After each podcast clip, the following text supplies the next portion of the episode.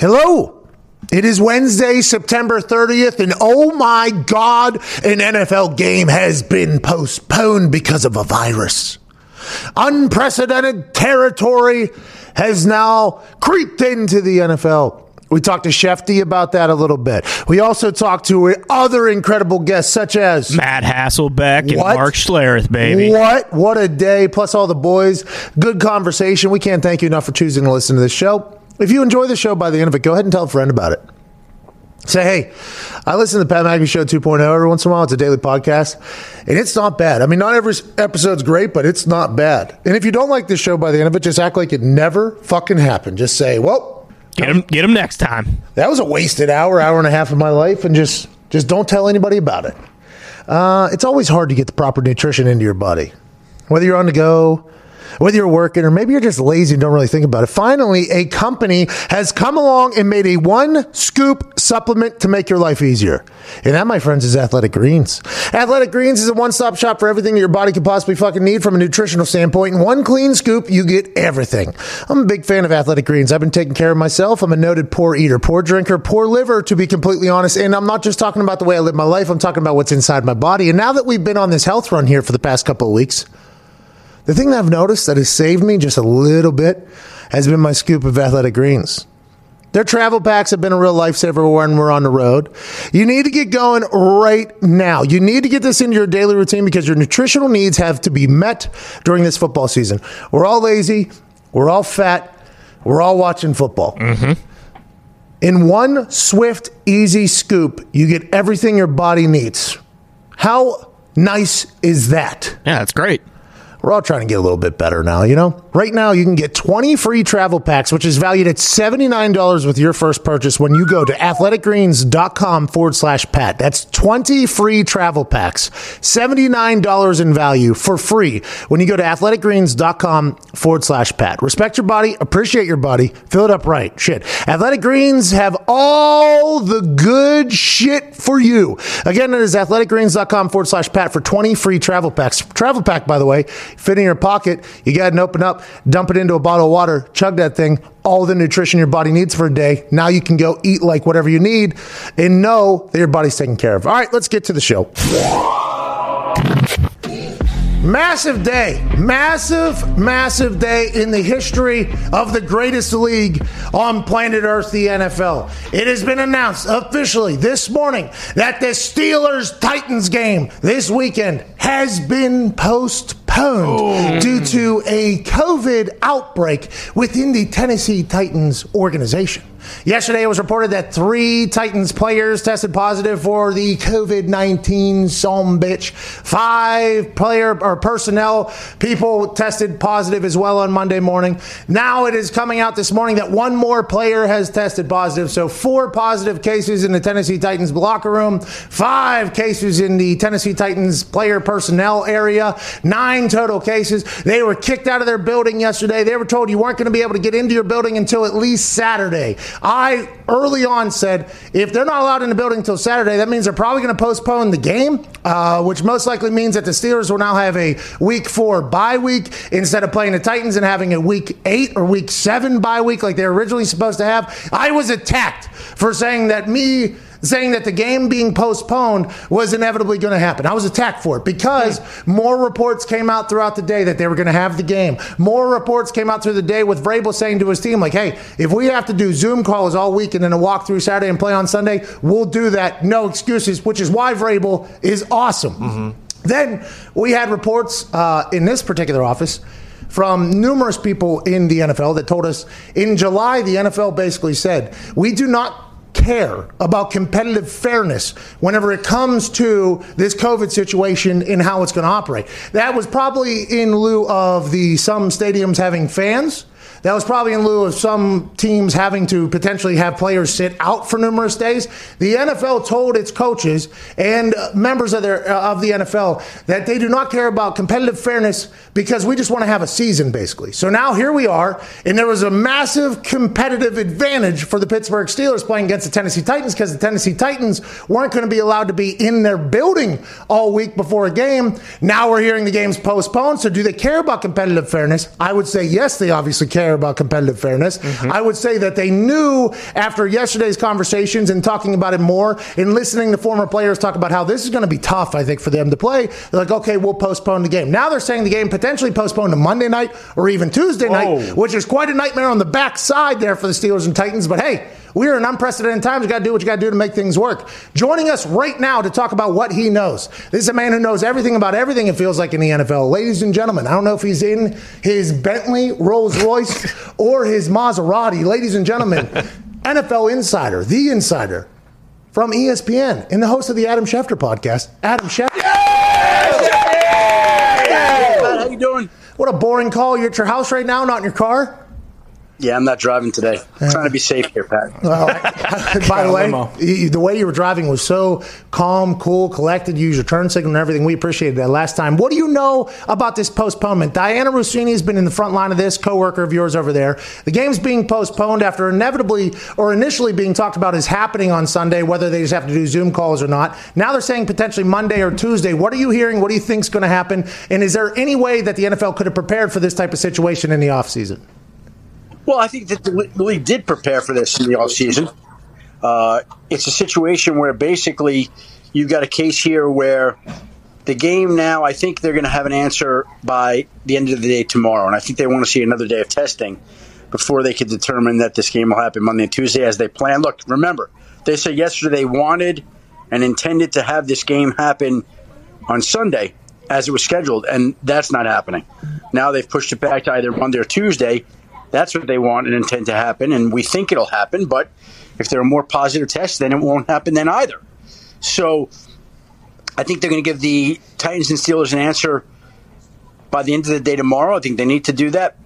Look, you know, the way I figure it is that a lot of people work from home. What's the difference if they play it Monday afternoon? Like 435. Does it matter? Oh, what? Oh, Shefty's cooking up ideas. I wonder if you're sending those text messages out with those ideas as opposed to those information coming to you. I like that idea. I like that thought.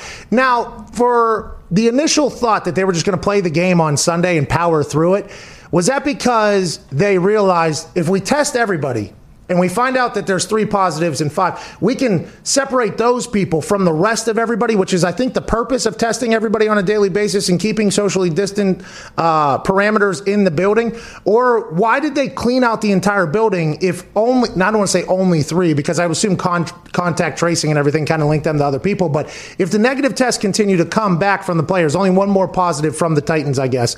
If they continue to come back, can the guys get back into the building tomorrow, Friday, Saturday? Sunday? Is that possible, or are they still the Saturday ban until then? Uh, no, I, Mike Vrabel said just a short time ago that he doesn't know whether it's going to be Saturday or sooner or later. Look, everything is contingent upon the testing because there's an incubation period to the virus. It's not like you take the test on Wednesday or Tuesday and automatically have the test results back Wednesday. A positive test or a positive with a player or another employee there or a coach could be could turn out on Thursday or Friday from the weekend. Oh. They, they just don't know yet. And so they're trying to be careful. And I think they'll open their facility when they feel like it's comfortable and clear to do. Uh, they're not going to do it before. They recognize what's at stake. They're trying to be careful here. They're trying to be smart and cautious, uh, which I think they're doing. And again, when they feel like they have the answers, that's when that building will open. And I think they're giving another 24 hours on the testing part before making the decision. Like, again, if there's no positives tomorrow, I'll bet you they play the game Monday. If there's one more pot, they might push it back into Tuesday. And if there's more positives to filter in, then they postpone the game altogether. Okay, so if they postpone the game, Tuesday would be insane, by the way, for both teams. That would be a wild thing to have to do to get ready for a Sunday game when a team didn't have to do that. But I guess they say, well, Thursday's the same way, but Thursday is a different animal. So, and Thursday has been hated by players for a long, long time. But hey, unprecedented times. We got to get the season done. Let's go ahead and keep it moving here. If they didn't postpone to Monday or Tuesday because another positive comes back, when would they do it? Would they just give the Steelers this bye week and then week eight is supposedly the Steelers bye week, push it back, play on the seventh or whatever? Yeah, I mean that, that that's where it gets tricky, and that's where you have to start juggling bye weeks. And I, I honestly, I don't think they want to go there. I don't think they're preparing to go there. Um, and until more positive tests come in, they don't want to go there. So again, you have to figure the bye week would come into play in one way or another, Pat. Why didn't they put in like a buffer week? Um, they could have done it. You know, I, I still think there are invisible buffer weeks in there because Okay. the Super Bowl is scheduled to be what is it, February, the first Sunday in February in Tampa, and what's to say that they couldn't push the Super Bowl back a week or two weeks or three weeks? I mean, at one point during the offseason, we were talking about moving the Super Bowl back potentially, if needed, not ideally, but if needed, into March or even April. So again, th- there, there's cushion built in there. It's it's disguised cushion. It's not something that's readily obvious, and it's not something that anybody wants to or plans to do. But if they had to do it, if there were a bunch of tests, if there were outbreaks across the league, if this happened on multiple weeks to multiple teams, yeah, they, they could always push back the Super Bowl if they needed to. Oh, Shefty, I appreciate you so much for coming in with your big knowledge. What do you got, Tix? Jeff, if the game is Monday, does ESPN automatically gets a second Monday night gamer, and then we got Fowler and Herbie again calling Steelers? Here we go. I, you know, I, I don't know how that works. Um, I, I don't know how that would work right now. I think that what was CBS supposed to broadcast it, so my guess is that it would be CBS's game still on Monday night. I mean, networks don't like giving up games just for the fun of it. So uh, I don't know. I don't know how that would work yet. Well, Shefty, we appreciate you so much. Love your podcast. I heard some Fitz magic on there. He said that Buffalo was his favorite football city, by the way. Bills Mafia. We can't thank you enough for joining us, brother. I appreciate the hell out of you. Thank you, Pat. Appreciate you. Have a great day. We'll talk soon. All right, man. Hey, you have a good one over there, too, Shefty, will you? Thank you, buddy. All right, see you. Ladies and gentlemen. All the boys here at Tone Digz, Boston Connor, Ty Schmidt, the boys in the back. We appreciate the hell out of you. One eight eight eight Mad Dog Six. You can join the show as well. And at Viva Lazito is here with his big old poll for the day. What is it, Zito? Uh, the big poll today is postponement to the NFL games because of COVID. Do we like it or hate it? And right now, love it. It's at 38.4%, and hate it is at 60. Oh, just changed 60.9%. Okay, so that math doesn't add up, but you did change. But it just changed through. midway, Yeah. so now 39.1 for love it. This is very interesting because yesterday when I put out a tweet that hey, I think there's pretty big news about to come out, and just know that I knew is the mm-hmm. tweet that I put mm-hmm. out. Which you did. And a lot of people were like, "Oh, Jay Glazer here, Jay Glazer here," because the news wasn't that big. Because I think some people, and now listen, I don't care how you feel about oh, COVID nineteen, whether you think it's the most dangerous thing of all time, which there are some people who truly believe that, mm-hmm. or whether you think it's not dangerous at all, which by the way, there are some people that truly believe that. I wasn't saying that, but I think the big, I don't care how you feel. By the way, just be safe. Let's go ahead and get on with our life. Hopefully, at some point, very safely. And after watching last night, I don't know if anybody's going to be able to make that decision next. I mean, that was one of the most absurd things I've ever seen. That's what the political people watch, by the way. Oh, like yeah. the people that don't like sports. Is that what they do every single day? Is watch uh, stuff like that? Must be. Mhm. Right That was- after they go to the news. That was Stephen A. and Skip yelling at each other about real life things. Oh, yeah. And by the way, just like those hot take sports shows that I just talked about, not not that Stephen A. or Skip's opinions don't matter, but like one day from none of that mattered. Nope. Right? That's how I don't know if that's how I'm supposed to watch that thing last night, but nothing mattered. There'll be new information coming out, I'm sure, before the next debate. I mean, just nothing mattered last night, and I would, I would assume that. I mean, if you you hopped on the internet, nobody's changing their vote for any of the. We could have that election, I think, right now, and everybody is going to be dead set where they're at. Same as in November. And by the way, can't wait for that day to come. So maybe everybody will start, you know, loving each other again and realizing that we're all in this together. I love that. And it, hey, I love that too, Zito. And it doesn't matter what one stooge says about the other side or the other stooge says about the other side. It's, it's like, hey, we're all in this thing together. Let's mm-hmm. remember that. And hopefully in November that'll happen, but it doesn't seem likely. But mm. fuck all that. Let's talk about the COVID thing where I say if a game gets postponed because of this, that's massive news. Like that is big news that the NFL in 2020, the NFL that said we're not changing when we're drafting anybody, we're not changing anything. We might go to Zoom OTAs. Our season is going to kick off exactly at the time it's supposed to kick off. We're not going to change anything. And now here we are, week four. One game's already being postponed. How are they going to react? How are they going to do it? This is an unprecedented thing for the NFL. This is something I don't think anybody expected the NFL to have to do. But here we are, just less than a month into the season. We're already moving games. That feels like that's pretty big news. And I'm excited to see how it all plays out, to be completely candid. Yeah, I think as long as if it's on Monday, it's it's fine. Bingo. Once you start creeping into Tuesday, and then as if anything gets canceled, then it's a much bigger deal. Like if if the buys didn't work out the way that it seemed like they would work out, if they did have to postpone this to a to another week, then it would become a big deal. But as long as it's Monday, we're good. Tuesday, uh, I guess I, I saw 2010 they had to postpone a game till Tuesday because of a blizzard season. Obviously, different was fine. Um, as long as it's not canceled, I'm all right. Yeah, the interesting thing here is here in Chef, you talk about if they need to push back the Super Bowl or whatever. We were first to report I should have said this to Shefty's face. Oh yeah. This is the last time I got into the insider game, by the way. Mm-hmm. We are the first to report that the NFL has the Super Bowl hotels for an ex- extended month, or first right of refusal for the hotels for an extended month after the Super Bowl, because we have ears on the ground in the hotel community down there, hospitality community down there in Tampa Bay sent a message to us, let us know. We then had to get that fact check because that's what the insiders have to do. Oh, yeah. It got concurred. So we always knew that there was a chance that the NFL would extend the season a little bit. But if it's only one team or two teams, how do you do that and still balance everything? Do you extend the season because of one game or one team? Who knows? I assume that they're expecting maybe this is going to happen again. But if it's Monday, all good. Midday game, by the way. Awesome. Yeah, awesome. Maybe do it during this. That'd be awesome. If you could do it at, noon, we would appreciate it. Watch along. Watch And by the way, Monday would be a watch along for Yeah. the game, mm-hmm. and we would have guests come in. Oh my God, it would be awesome if they do that. And that's a good concept there by Schefter. And Schefter's not just saying that, by the way. He's probably heard that from somebody at mm-hmm. some point. But if that gets to Tuesday, it's early in the season, which is good. Guys aren't as run down and beat Yeah. down as they are.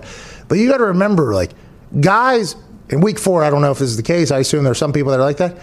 Guys aren't feeling like humans again till like Thursday sometimes after a game on Sunday because of all the collision, the car crashes they're in, what their body's been through. They got a lot of things going on. So that's why the Thursday night game has always been hated by players. It's like you care about player safety, but you got to play it on Thursday night. You care about player safety, but you got blah blah blah. Like that's always the conversation. The Thursday night game is always in there because there isn't enough recovery time for guys. I think we're early enough in the season where that's not going to affect as many people, which is good news. But if they go to Tuesday for this game, is that going to make them do it later in the season when this happens as well? And I would assume the NFLPA is going to have something that's like, hey, hey, hey. We got guys barely able to get to a game now. We got people Mm-hmm. missing games and everything like that. But hey, unprecedented times. People got to come together and make these fucking games happen because you know why? The world needs the mm-hmm. NFL. Hell yeah. Steelers Titans is going to be a very, very, very, very big game uh-huh. long term in the mm-hmm. AFC standings. They got to make it happen somehow, and it sucks for the Steelers either way because the Steelers did not get infected at all here. They're still going through their work. If this game gets postponed, they will not have a bye week throughout this entire uh-huh. season, which is a wild thing. But hey, it's 2020. Everybody's got to deal with different shit, I guess. That was that was going to be my question. If you were the Steelers, would you rather have it postponed till Tuesday and then play a short week for week five, or uh, have this be practice all week, have it be postponed until week eight? So this was technically your bye week. would much rather have a bye week, a full bye week, because the bye week is a great time to for your team to reflect on yourself, for your body and mental headspace. I mean, there's not for me. It doesn't matter, right? For my position, it did not matter. It's like okay, bye week actually hurt me sometimes because I lost like a mm-hmm. rhythm a little bit. I had to get back into a rhythm because I was on a beach probably somewhere by about Wednesday or Thursday, which I'm not 100 percent sure they're going to be able to do here. But a bye week for a lot of guys, mental, physical, it's like a refresher. And for a team, you do a lot of self scout there, and you can change your entire team. So if you don't have a bye week, it is a competitive disadvantage, I believe, for a lot of teams. But the NFL said in July, we do not care about competitive fairness whenever it comes to the season. We are going to get the season off because America needs the NFL. Hell Need it. yeah. Hell yeah. for for going forward too. Obviously, this wasn't, or we don't think it was related to the fans in the stands. But all these teams who are planning on bringing in fans slowly, like week five, week six, they're probably not going to be able to do that anymore now, right? Just on the worry of a possible another breakout. I don't. I don't think the. I don't think the fans or anything, right? Because Vikings completely empty. Yeah, yeah, that's what I'm saying. Like it didn't have a deal, but would they stop that just in case? I don't know because there's a lot of things. By the way, let's bring up that sidebar for a list of shit for us to talk about. Cover number one there. The charity event thing with Al Davis. We talked about this yesterday. I talked about this yesterday, mm-hmm. and I would assume some people called me a bad guy for talking about this. But I saw the Colts players out handing out things to the community, which, by the way, awesome. Giving back to the community is a big part of being in the NFL. You're lucky to be in the NFL to represent a city. Giving back to the community is something I took very serious. I was a Walter Payton Man of the Year candidate, uh, salute to service award winner. I mean, there is. I believe in giving back to the community, but the conversation around this entire season has been guys are going to have to lock down. Guys are going to have to contain themselves. Guys are not going to have to be out there doing anything. And then I see a video of Colts players just out there handing out groceries to the community and going into people's cars and dropping things off. And it's like, what the fuck are we doing here? Like I thought. Now I understand it's in the shield of philanthropy, which is great. Like let's do that. But I thought the mindset was, hey, we need these guys to lock it down. Like don't even see your family sometimes. Mm-hmm. So then being out there in the community, I was like, well, that's kind of an interesting thing because I remember back in the day when I started doing my show Uh, every Tuesday, I started doing a show here in Indianapolis. It wasn't until I was good at my job that I decided to start really, you know, d- delving into things outside of the field. And I had a, a show. I did my Twitter a lot, and I got a lot of people that didn't like me, obviously, because that's just kind of the human I am. People are not going to like me, and they're like, "Well, if you didn't spend so much time doing blah blah blah blah blah, your show, your Twitter, uh, your stand up, maybe you wouldn't have mishit that ball on Sunday or whatever, right?" And that's real things that were said to me, which is why I've always said like Juju and all these guys that are loud, like Yep. You're giving people a lot of ammo if you ever have a bad game because I experienced it. I had like two bad balls time. And I got attacked for it. And it was very interesting to me that they never attacked me for going and doing an hour and a half breast cancer awareness speech or whatever. Mm-hmm. They never attacked me whenever I was going out and doing a military thing for two hours on a Tuesday. It was always any time that I was potentially doing something that could help me long term. If I was doing something community wise that literally took a lot more effort, I had to give a speech a couple times that I was not prepared to do and I had to like really think in. That was always, oh, okay, yeah, you do that. But if you're trying to help yourself at all, that's a big problem. Now we got the the Raiders players are going out and doing the community events, and it's like, oh, that's completely okay. They're doing that. But if there was to be an outbreak for the Raiders because Al Davis or, or Mark Davis, I guess, is pissed off that Raiders players were doing uh, didn't have masks on when they were doing charity events, would they address the issue for what it is? Like, hey, these guys were in doing charity things and they got like did Titans players go and do something on Monday at a charity event that is good for the community, great for the community. Not saying you shouldn't do it, but I just think if it takes all of us and we're all buying in. How come there's some other things that are being sprinkled in there as well that potentially jeopardize the game whenever we're putting players at risk playing on Tuesday because of said things potentially happening? I, I just, I think it's all very interesting. They're obviously trying to wade the water at the moment that we're in. They have no idea, but I assume everything's going to get kind of settled here in the next couple weeks. And this Titan Steelers situation is something mm-hmm. that they're going to look back on and say, this is the big decision that we had to make. I'm, I'm very, very intrigued by all It's a of it. tough spot because yeah, you like it was Darren Waller's charity, uh, and it was a charity event that he was hosting, and like Derek Carr was there, and I guess they didn't have masks on and stuff. Like, but those two players go down for the Raiders. They're fucked. They're done for. Oh, yeah. Buddy, they're doing something good in the Yeah, community, so- so, it's like you can't bash them too much, but it's also like, well, I thought we weren't doing that. Like, I thought we were potentially um, Waiting.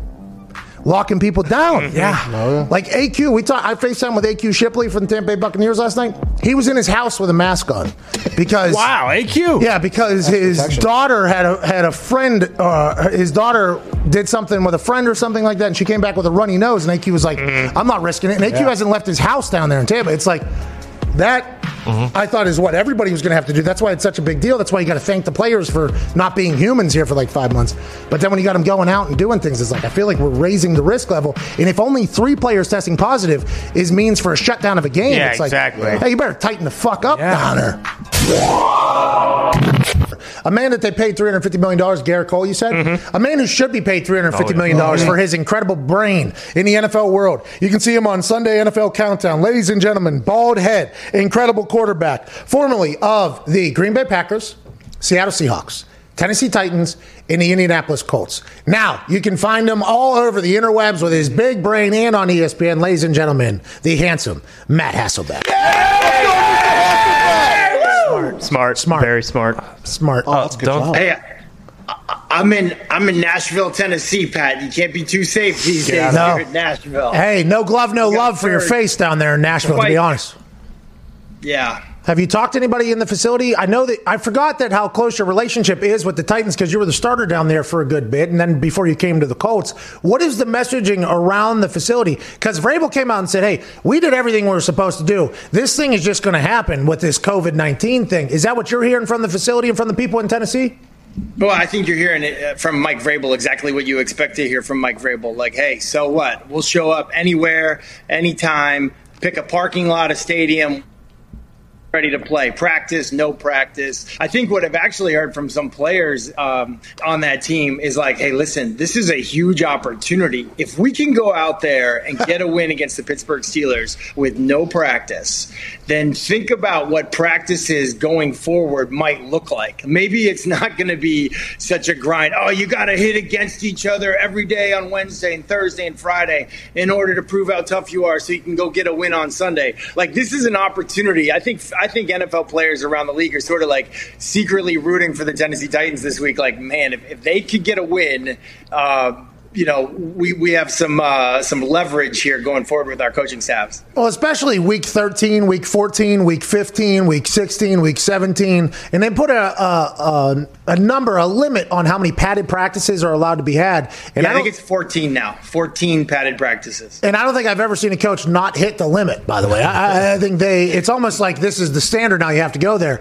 If they can get a dub after Zoom calls and not even seeing each other, I think you're 100 percent right. There's a lot of people that are like, "You see what the Titans did?" And the Steelers team's no joke. They didn't even practice. They didn't even see each other. Hell, they were at home sleeping in until 9 a.m. every morning, and they got a dub. Let's go forward with that. Let's talk about that game. They're saying it's potentially being postponed to Monday or Tuesday. Dianna Russini, coworker of yours, is reporting that. Schefter reiterated the fact that maybe the game goes to 4:30 on a Monday out of nowhere if it gets there. As a quarterback, as a quarterback who has to prepare.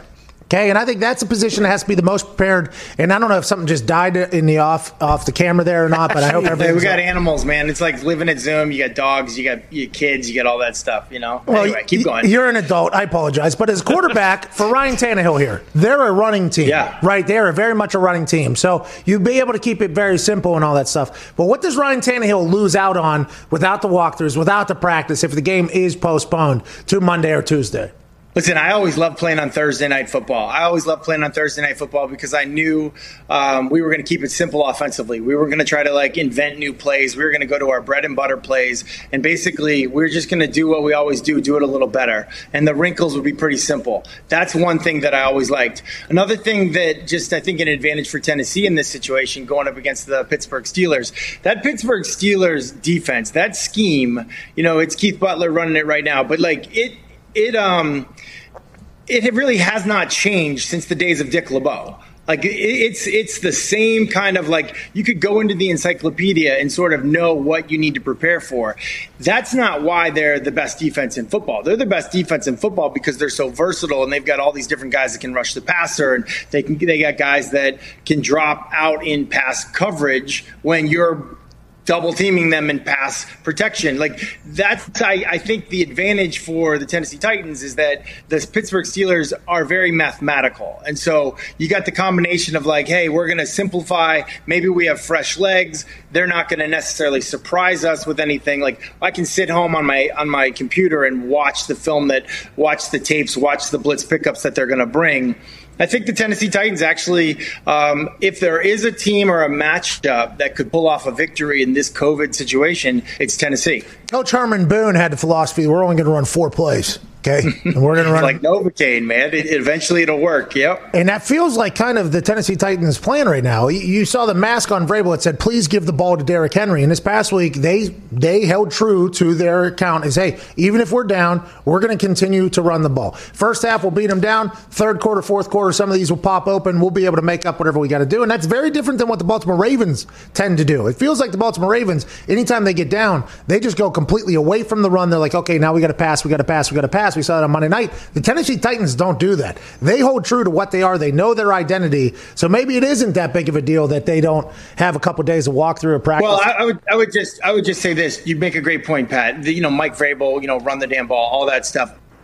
The offensive coordinator for Tennessee is this guy named Arthur Smith. Arthur Smith was an offensive lineman um, at the University of North Carolina. He thinks, I think, he understands what an offensive line really wants out of a play caller. He spent much of his career when I was with the Tennessee Titans. He was actually a defensive coach, charting and working on the defensive side of the ball. He understands where run gap discipline is weak. A lot of these creative, you know, sort of guys with like maybe a quarterback background, they let defenses off the hook where they may be susceptible in the run game. I think Arthur ah. Smith has kind of mastered all of it. He's mastered the passing game. He also sees it through the lens of an offensive lineman. And therefore, you know, that marriage of Arthur Smith plus Mike Vrabel, they're going to run the football. They are not going to off the hook, and uh, and that's part of the reasons that they are undefeated and one of the best teams in football. COVID might be getting a hold of your service there, like every 50th word. You kind of got a Jason Witten thing going on. But uh, can, uh, can we talk about Joe Burrow for a second? Because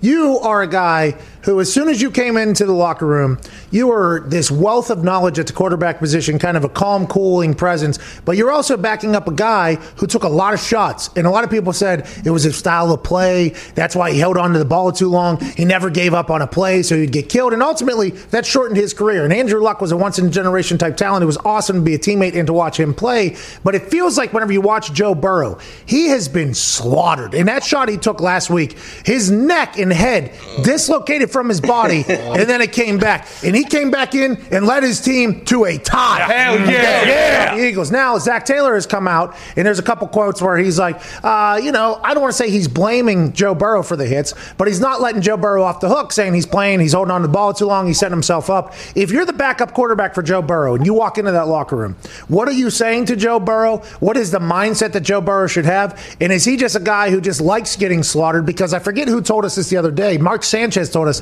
that he doesn't mind taking a shot to kind of like get him into a game. But at some point, if you're the franchise, those shots where you're potentially getting whiplash from a car accident that's happened, that's going to affect the entire team. What would you say to Joe Burrow? And how do you move forward in this entire thing to keep him safe and hopefully playing for as long as possible? Yeah, well, I'm really impressed with Joe Burrow, but he's been sacked 14 times in three games. That's the most in the NFL. Last week against Philly in this amazing tie that they had, he was sacked, I think, eight times and hit 18 times. So it's, it's way too much. You're not going to last the season.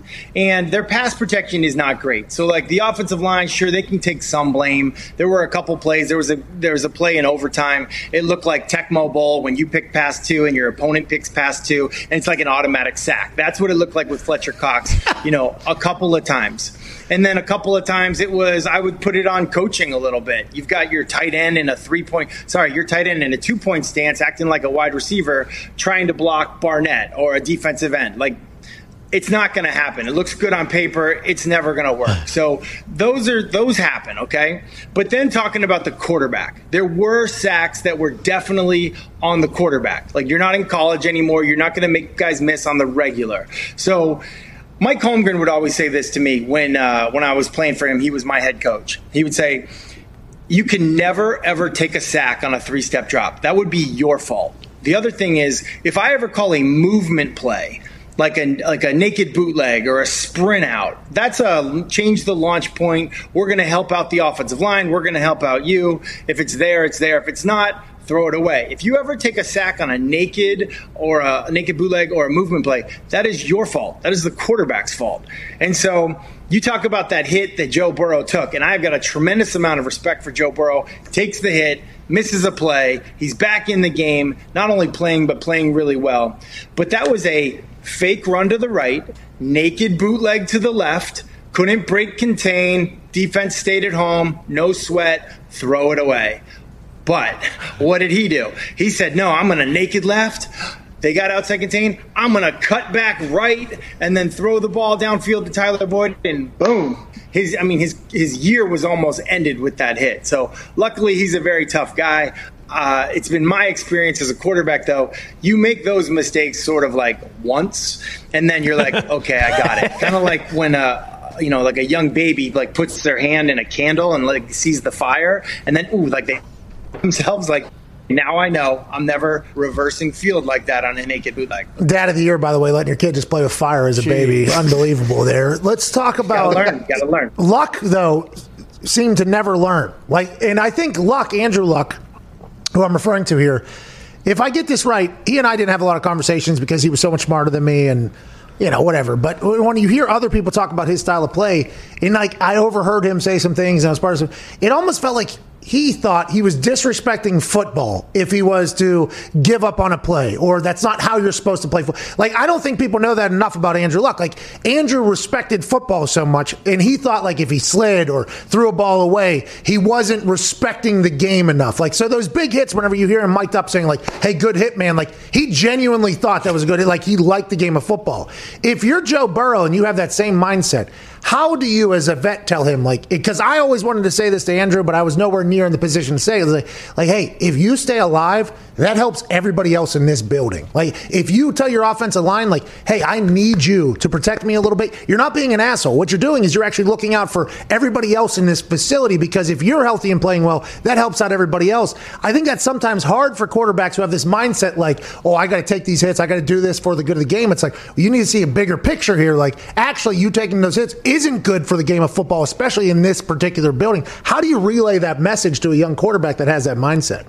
Yeah, listen, quarterbacks are just trying to earn the respect of their teammates. And I think that Joe Burrow not only earned the respect of his teammates, but also the rest of the league, taking that hit against Philly, being out for one play because that's the rule, and then coming back in. Like the hits are going to find you. You don't have to go prove how tough you are. I would say this the him taking unnecessary hit, hits, and you mentioned Andrew Luck, any young quarterback, it goes back to taking sacks. There's some really good quarterbacks right now that just take sacks when they don't need to, and that's what's stopping them from taking it to the next level. If you talk about quarterback sack rate, okay, who's number one?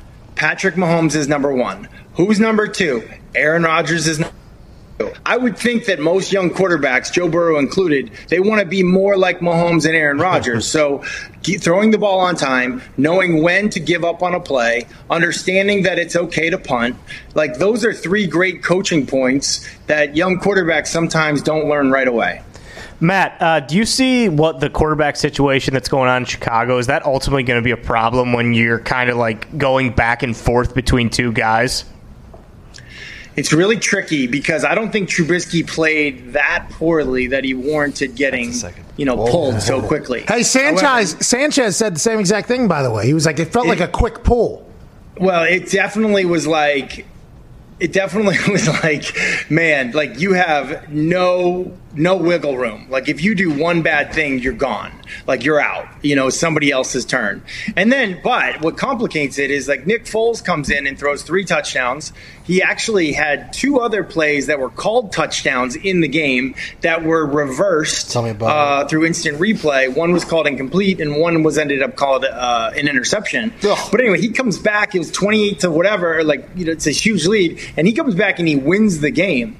So like like I just I guess I for me, you can't turn back away from Nick Foles now. Like now it's like, hey, Mitchell Trubisky, we were two and zero oh with you, but like we're turning the page. Like this, the the mechanics of it are really dicey for a head coach. The thing that I would say, just kind of knowing both of these guys a little bit, you do have two very very unselfish guys in Trubisky and Foles, oh. and so oh. it might work like collectively as a unit like it might work it might be a two two quarterback operation this year that would not happen on most teams just because of the the ego factor at the quarterback position usually it could potentially work in Chicago. Well, that's what Let's I was going to ask you. Is like uh, easy, easy though. He's very mad at the ref for that interception. That seemed like a bad call. But um, quarterback naturally has an insane amount of ego. Like just not have to. Ever since you're in high school, you're propped up as like, okay, here's the hero of our team. You're probably getting like all the benefits that people say athletes get that I've never received ever in my entire life, but it's the football the quarterback that's doing it. In college, quarterback is propped up like, hey, here we go. In the NFL, quarterback is propped up. So whenever you bring in two guys Okay, I've never seen this situation before. Two vets who have had success, and they're put in the same room. The dynamic of that, even if you're saying they're unselfish, the rest of the locker room too is trying to figure out who to rally behind. And when Nick Foles gets in there and plays that good, especially at the time they pulled it, I would assume that players who can sense out bullshit pretty quick are like, "Oh, they've been looking to put Nick Foles in for this." And then once he has success, it's like, "Okay, this is our guy now." What if Nick Foles struggles and they go back to Mitch? I mean, that's just a you're just talking about a, a, a, tsunami of, of emotions in that locker room that doesn't make anything any easier. Even though they're still undefeated, it feels like that is inevitably going to be a boiling point that's just going to blow up everywhere. Yeah, I agree, but it, it, happens at other positions, right? You see it happen at wide receiver, running back, like a guy that should be starting isn't starting, or a guy that plays well or gets hurt, uh, plays playing well but gets hurt, loses his job, or maybe there's a guy drafted uh, high, so he has to play. So I think the rest of the locker room is going to watch how these two quarterbacks uh, handle this situation? Like, are they going to put the Bears first? Are they going to put the team first? Or are they going to put the fact that, like, hey, uh, the team's got a, a, a, an option year on my contract, or hey, I I took less money to come here to play in Chicago than I would have made in Jacksonville because I wanted to be here on this team with this defense and this coaching staff. Like, you know, like is the money going to come into it? Is the position, is the depth chart going to come into it? Or is it going to be what every coach talks about. Like hey when you strap up that chin strap it's all about team. So i think the other the other people in the locker room are watching this. And like i don't know they talk people talk about quarterbacks lead in the locker room. This is an example of, of how quarterbacks lead in the locker room. How you handle a demotion is how you can lead in the locker room. I remember i got benched in seattle for uh, you know, they traded me. They like gave given up a lot to get me, and I get benched for Trent Dilfer, who was the veteran quarterback. He had just won the Super Bowl with Baltimore, and that was a tough thing for me at the time. But one of the things that I did was like, you know what? All right, I'm going to take this as an opportunity to work on myself, get better at my game, listen to Mike Holmgren, now coach Trent Dilfer, see if I can learn anything from it. I'll be ready the next time I get my chance. And what I heard from my teammates, what I heard from many of my teammates during that time was, hey, I respect the way that you handled the demotion. I respect the way that you were, even though you were voted captain of this team. Now Trent's the starting quarterback, and he's really the captain of our team. You know, you're wearing the C on your patch, but he's leading this team. He's the guy at the pregame talk. He's the guy, you know, with the speech after the game. I respect how you've humbled yourself and learning from that, and I respect that you'll be ready the next time you get your chance. And there are other position groups that deal with that exact same thing offensive line, defensive line, DBs, whatever. So I think, in a way, it can kind of galvanize the team and bring the team closer together. Um, but just as easily, if the guys don't handle it that way, it can rip the team apart and this whole thing will be a disaster. Well, quarterback's a much different thing than every other position. I think you would even agree with that because it is like the face of the team. And I'm happy to hear that you didn't think about stabbing Trent Dilfer in like the hamstring. Or no, I thought about it. I actually thought about it many times. Yeah. But like what I was able to work through was like, no, that's not the right idea. The right idea is to just like put your nose down and just get down to work. Get to work and work on your weaknesses. Uh, we have some more breaking baseball news. Uh, what? Trevor Bauer Power Hour lost his no hit. Oh, fourth my- inning, infield single. Good Did you God. jinx you? jin- Yeah. This is That may have been on me. So you know, Little dribbler. Yeah. Oh my God! Ty interrupted earlier for some baseball news because Trevor. It's, it's all good. It's all good. No, did you before? He just ruined Trevor Bauer's fucking. Uh, Yeah, no, I saw it. I saw it. Yeah. You know, it's kind of like, it's kinda like when the announcer, like Pat, when you and I were calling Thursday Night Football, you would talk up the kick, goal kicker right before a kick, and then I could sense it in your voice. You were like, "Oh, shouldn't have done that." Miss. but I mean, it's, that's not a real thing. That's not a real thing. I agree. I agree completely. By the way, things are going to happen. Things are going to happen that are completely out of control. I'm a big control the controllables guy. You know what I mean? Binder Jean. One of my favorite things, Pat. I don't know if you watch the Red Zone channel, but I, I love watching. Uh, on the Red Zone channel, and he'll always like purposely um, try to jinx the field goal kicker, but like it, uh, proving that it's not a thing. Like the field goal operation is because of the snap, the kick, and the hold. You know, really, that's the thing. yeah, I mean the red zone channel stinks. Sucks. Yep. Both of Well, them. I- I'm usually on a train. I'm usually on a train with like a laptop. Do you- So that's really you all own that a I got. train? oh my god. Hey, Sundays. do you know that we looked into buying a train uh, during the quarantine? Really? Yeah, yeah. We're going to do a, uh, a Hello America tour on Yeah. the trains. Turns out that is a dangerous game to get into, those trains, and you're not getting anywhere fast. Do you mind if we take a call? Uh, question for you? Sure, let's do it. Let's go to Chuck in Chicago. If this is Pagano, I will lose my oh. mind. What's going on, Chuck? Horse binders. How's it going, guys?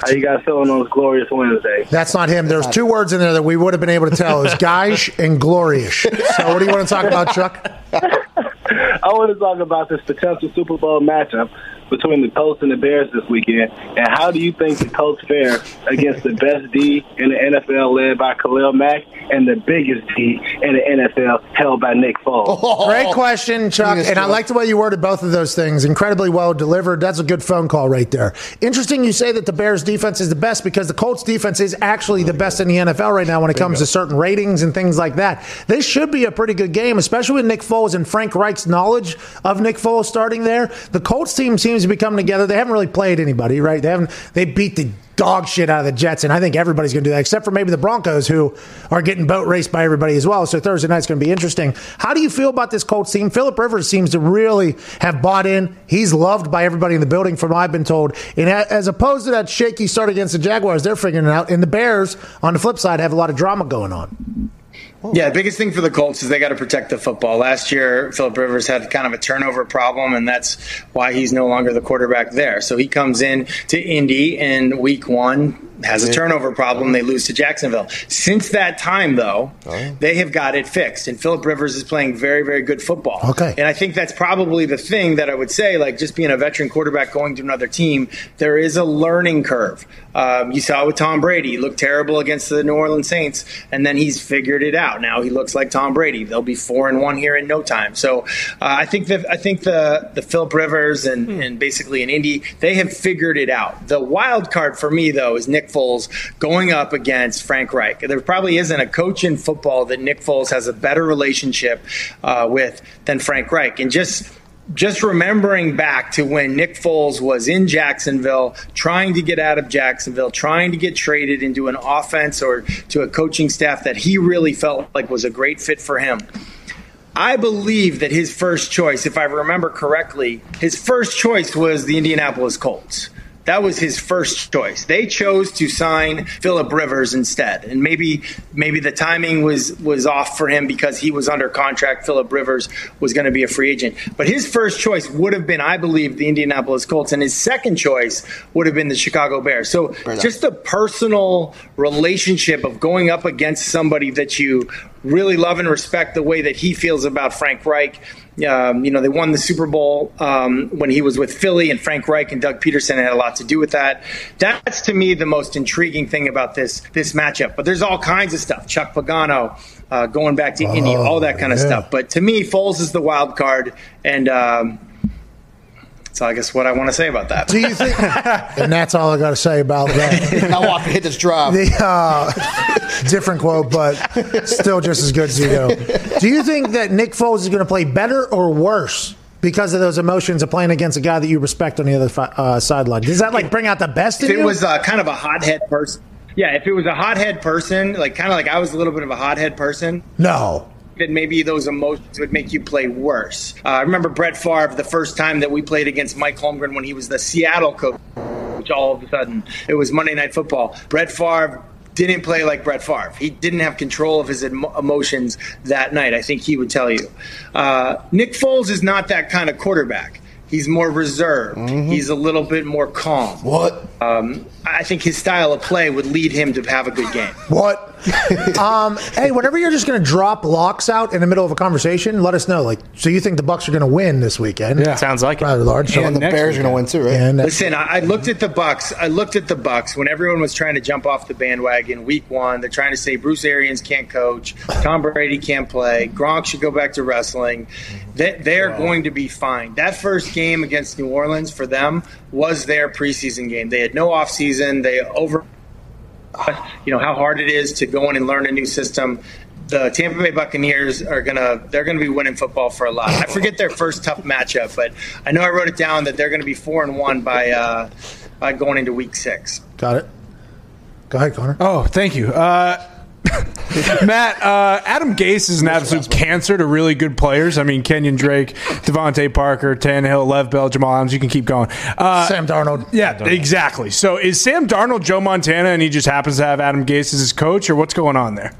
Yeah, it's a tough situation. I think uh, you know one thing I do. I'm in this fantasy football league, like a lot of people. And Whoa. Sweet. One thing that I notice is that the defense that plays the Jets is always picked in fantasy, like on the waiver wire. It could be like a terrible defense, and they pick the they pick whoever's going up against the Jets. The Jets are struggling, and uh, I would say it is going to be an uphill battle for Adam Gase to get it turned around. Unfortunately. Are you, you ever coach? Like, for instance, this Jets job allegedly is going to be open potentially on Friday morning or maybe on Monday. Would you ever throw your name into the hat and, and be like, you know what? I do good on the TV. My suits look good. We got that cool New York studio where we all kind of sit at a round table. Mm-hmm. And we got Bruno Mars, Teddy Bruschi here to the left, and legend Randy Moss here across the table, and Ponders guiding the show, and Rex Ryan, legendary. I love my Sundays, you're probably saying. And I get to travel down to Nashville, get COVID, go back to New York. I get to live this life. Have you ever thought about potentially getting into the coaching world?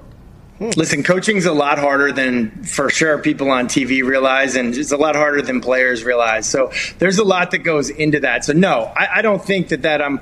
Um, that, that would be foolish of me to just say, "Oh, I could be the guy that does that." However, Pat, however, there are some great assistant coaches out there that have never gotten an opportunity to be a head coach, and there are some people that actually would, in my opinion, would be a better head coach than they are doing what they're currently doing as a offensive coordinator or a defensive coordinator.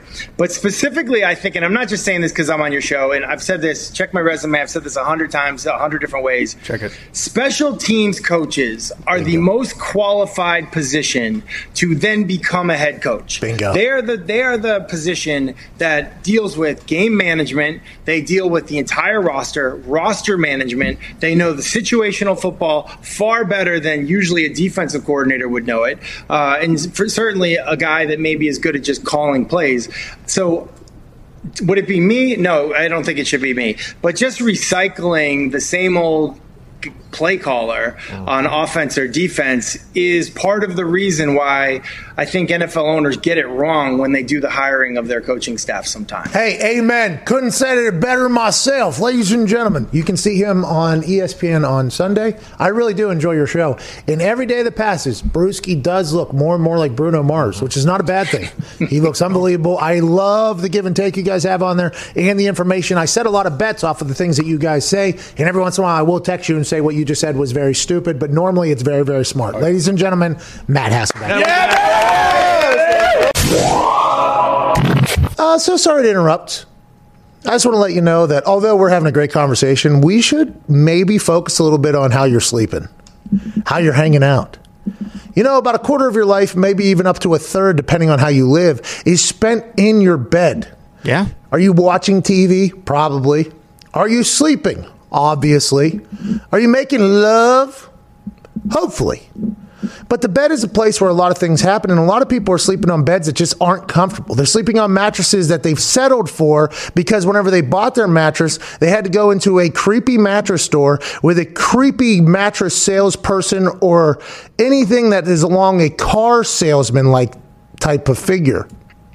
Like, hey, this bed's more comfortable than this one, isn't it? And you just automatically say, yeah, yeah, because you just want to get the hell out of the awkward situation. What are you doing? Rolling around in somebody else's sweat? You know how many people have laid in that bed before you got there, especially now with the world we're living in? A little bit more wokeness to how disgusting germs are. You have no idea what's happening in those mattresses before you go into those mattress stores. What if some little scumbag kid's running around with his shoes all over the place? And said shoes are stepping all over dog poop right outside. So what are you doing now? You're laying in dog poop, other, other people's sweat and lice, and now you're supposed to make a decision on whether or not a third of your life is going to be spent in something that's comfortable or not? No. Get out of town. That's an archaic model. What you need to do is just trust our friends over at Leesa. L E E S A. Leesa mattresses are studied, researched, and developed for maximum comfort. Whenever you lay on a Leesa mattress, you say, damn, this is a comfortable mattress. Because they've spent years diving into comfort for every body type. And you don't have to go to a weird store to buy it. It actually shows up right at your doorstep. So it's comfortable and it's convenient. And that's what I like to call a home run. Right now at leesa.com, L E E S A.com. You get up to $150 on the original mattress off. You get up to $250 off their hybrid mattress and up to $350 off their super duper mattress mm-hmm. and a free mattress protector with promo code McAfee. So get the best mattress you've ever slept on. It shows up at your house in a box. You unbox it in less than five minutes. You have no weird encounters at the store. You have the most comfortable mattress you've ever had in your life. And you get up to $350 off plus a free mattress protector with promo code McAfee at leesa.com, L E E S A.com. That's a win win win, baby. Go ahead and sleep well tonight. Well, not tonight, because if you're ordering right now, I'll probably get there in a couple days. But you get it. In the next couple days, have the best sleep of your life with our friends at Leesa. Back to the show. Uh, we'll be joined here momentarily by a man who once, we found a photo, once might have weighed 395 pounds. At least. Yep. I'm not 100% sure if this photo has ever been seen by the public. He has a suit on and looks like he was on television. He might have been 395 pounds, and I would assume he was bench pressing 500 pounds. Oh, yeah. Ladies and gentlemen, a man who won the Super Bowl three times, a man who has spent 12 seasons in the NFL, and a man who is now maybe my top three color commentator in all of sports. Oh, yeah. But favorite meathead brain, ladies and gentlemen, Mark Schlereth. Yeah! Hey, uh, Pat, thank you. I, I, I really appreciate that. you know, by the way, I got to, I wasn't going to do this, but I, Now I got to do it. No! Yeah. Oh my I gotta Oh, let's go! Like, like, skip leg day. Oh, okay. I thought that was. Hey, don't skip leg day, baby. Hey. I, I, you know what? You're sleeveless. I'm sleeveless. I think this is the best way to do this, brother. So let's get it on. I ain't never skipped a leg day, Mark. Okay, I ain't never Mm. skipped a leg day. Let, let me tell you what. Now, I have the legs of a 180 pound man, Pat. but you know, like my father says, you ever see a quarter horse with fat legs? No, you never saw a quarter horse with fat legs. I'm a quarter horse, baby. I can run. I can go. Hung like a horse too, Mark, from what I've heard. Hell yeah! Real quick, um, uh, real quick, can I ask you about this particular photo right here we found on the internet? What was this guy? That was, you know, that was, I was doing Conan O'Brien. Look at that. That was, I was on a strict diet of uh, taco meat and Cheez Whiz at the time. and um, I was actually, it was right after Super Bowl 32. And I went on with the rest of the offensive line, went on the Conan O'Brien show. And, uh, and you know, we were ahead. You know who else was on that show? We came on before Angelina Jolie. Oh, At that time, we were more famous than Angelina Jolie. The only reason he had us on is because I know Elway and Terrell Davis and everybody else like turned him down. So it was myself, Tony Jones, Dave Diaz Infante. I think it was the three of us that went on the show, and it was it was tremendous. So we had a great time. But yeah, I was about to pop right there. what are you at right there? Three fifty? No, no, I was uh, two ninety. No, in your jaw? Are you kidding me? Come on. I told you I still had the, the legs of a 180 pound man. So I was built like a, a cartoon character. What's the uh, what's uh is it Family Guy? The Yeah. dude, you know, Yes. it's- yeah, Yeah. That's how I'm. Joe. That's how I'm actually built. So yeah, I was still only about 290 right there. But if you would have seen, I had these little spin. I'm built like a turkey, Pat. Um, got these little skinny legs on this gigantic frame. I'll tell you what, as long as you win Super Bowls, who cares? But when that photo Yeah. popped up in the group text this morning, I was mind blown because you are still a physically fit monster, meathead, still throwing weight around, clanging and banging. So I want to let you know, didn't mean to show this on uh, the actual video, but as soon as I saw your face and how good you look right now, I'm like, man, let's we have to show that guy that Yeah. was massive. All right, let's get to this here, Mark. Uh, you've been doing a great job calling games with Adam Amin. You two are a great tag team. I hope to see you guys kind of escalate to the top of the entire broadcast booth. I enjoy you a lot. Thanks for the shout out as well. Let's talk about this postponement of the game, though, because it is the topic at hand right now.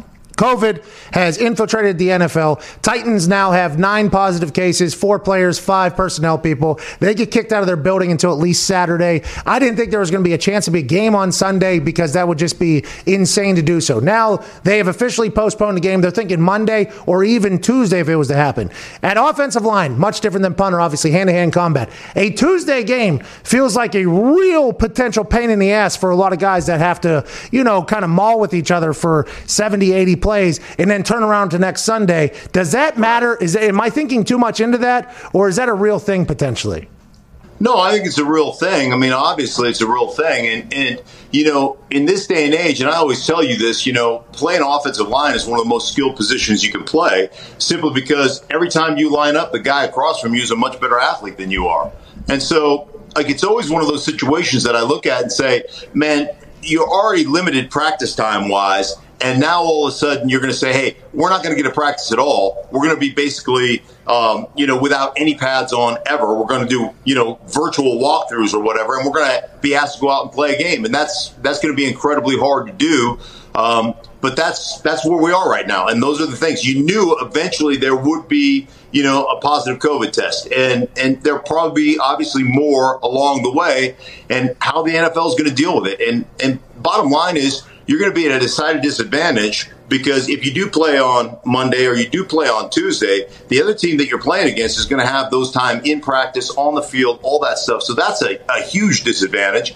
And the other thing that's a disadvantage, if you're the Steelers, who are, it's the Steelers that are playing the Titans, I believe. Yep. Um, you got to push your game back from Sunday to, to Saturday. So that's going to ruin your preparation for the next week. So that's tough on them as well. I, I mean, everybody has to kind of pay the price. Okay, so Mark, a lot of people say like uh, the practices, although they are incredibly detailed, at the end of the day, it's just football. It's just blocking, tackling. There's a lot of people that have never seen a football operation outside looking in. They're like, well, all these walkthroughs and, and all these meetings and all these things, not that big of a deal if they have to miss them and do them virtually.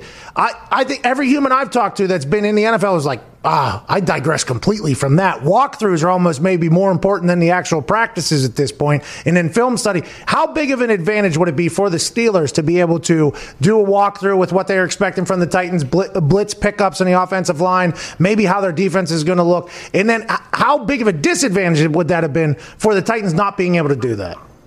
Yeah, I think it's a huge advantage, obviously, for the team that can go through that stuff because it's, it's about you know the looks the the looks that you're going to see um, that you know you're going to see. There's always going to be some unscouted looks, and you're going to have to deal with the unscouted looks. But there are looks that you know you're going to see, and the feel of those looks, what they look like, what a defense gets into, or what an offense gets into, and the way they run a route combination, the way they run a blitz scheme, the way like all those things matter when you go through those in a walkthrough or in a practice environment situation at quote unquote full speed. So it gives you a little preparation to what I should expect, what I should be ready to go for. So I think I think that part is important. I think it's a you know big advantage to the team that gets to do it, obviously.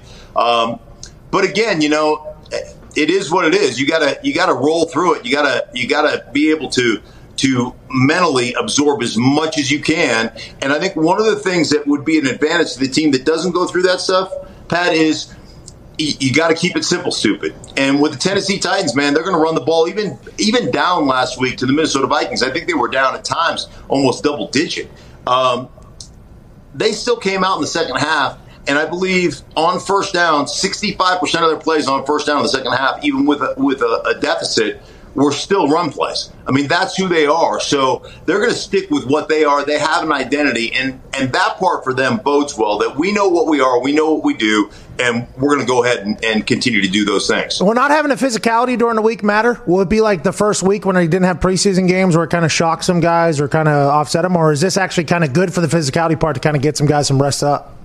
It like it depends on how set you are in your system and what you do. Like if if you feel really good about what you are, you're a veteran team, you know exactly how you're going to operate. Then I think it's a then I think it can be a good thing. It can be a plus hmm. um, to get off your legs and do those things. There's just going to be, like I said, those unscouted looks, those things that you're not quite prepared for, um, and sometimes it's the adjustment of of like the speed of the game, where where it happens, how it happens, um, tackling on defense, some of those things. Um, some of those things can bite you uh, when you don't have that when you don't have that work or you're not real settled in your work. You know, we always as a as a player, even though when I was in Denver my last six years, we didn't practice in pads a lot. Man, we flew around without pads on. You know, we, we were scrimmaging once early in my career. We were scrimmaging the Carolina Panthers, and we went without pads and we're flying around. We're just beating the tar out of these guys, right? And they're like, "Whoa, slow down! What are you doing? This is you know no pads."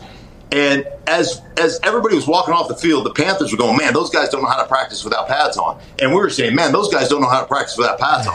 like we flew around and, and, and played like it was a, a full scrimmage without pads, and they weren't used to that. And I think you've got to have kind of that speed, that sense so you really kind of have a, a good feeling of what it's going to feel like in a game. Jim Caldwell, my first couple years, we went to the Super Bowl, AFC Championship a couple times or whatever. He said, "I want to be the fastest, freshest team on the on the field on Sundays because we had an right. old, we had an older team. To your uh, Peyton, Dallas, uh, Gary Brackett, Saturday, that whole crew. You know, it was an older team. He was right. like, I, I just want to be the fastest, freshest team on Sunday when we get there. So it was a lot of walkthroughs. Practice was always upbeat, fast. I mean, Peyton ran it, and there was a lot of time just in the film room. I guess if you have a veteran team and Zoom, you can do the film meeting. You can do the film. I think the right. walkthroughs are the biggest thing that is potentially the problem that we'll miss out on. But I guess we'll find out on Monday, Tuesday if the game is played. What's up, Digz? Mark, sticking with that game, I mean, you were on a lot of teams that love to run the ball and were very good at running the ball, like the Titans. What in a week when you knew that you were going up like a defense, the Steelers are, are number one in the league against the rush, giving up 50 yards a game. As far as like the offensive lineman on the Titans this week, like what is the what is the attitude going into a game when you know you're going up against a great rushing defense and you guys love to run the ball?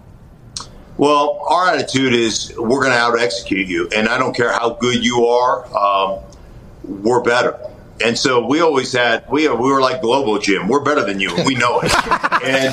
and so it, that was that was always the attitude. And the bottom line, I think, and th- and this goes back to your play callers and your coordinators. Your guys have to understand the value of a two yard run. As long as that two yard run is nasty, as long as at the end of that two yard run there are dudes on the ground and there are dudes that are paying for it on the defensive side of the ball. And so our whole premise was you may shut us down for a while, but we're going to stay to it and we're going to continue to grind it. And in doing that, we're going to have a couple of explosive plays in the play action game off of those runs, but eventually we're going to wear you down to the point that third and fourth quarter, we're going to start getting gash type runs. And so we always had this philosophy, regardless of how good you think you are as a defense, we're going to out execute you, one, because we're better than you, and two, we're just going to outlast you. And eventually, because let's face it, playing defense takes a lot more effort than it does playing offense.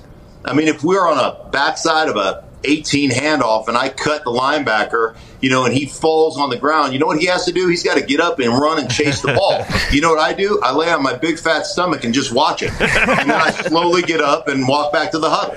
Like there is like zero effort on my part. Like, that's why I always talked about, like I always talked about the strength coaches in the NFL. And strength coaches used to drive me crazy. Like we would we run, you know, the upbacks or the 50s or hundreds. And I'm, I'm like, I, I would tell my strength coach all the time, you know, if I have to run 40, somebody's going to score, right? you, you understand that, right? If I got to run 40 yards, somebody score.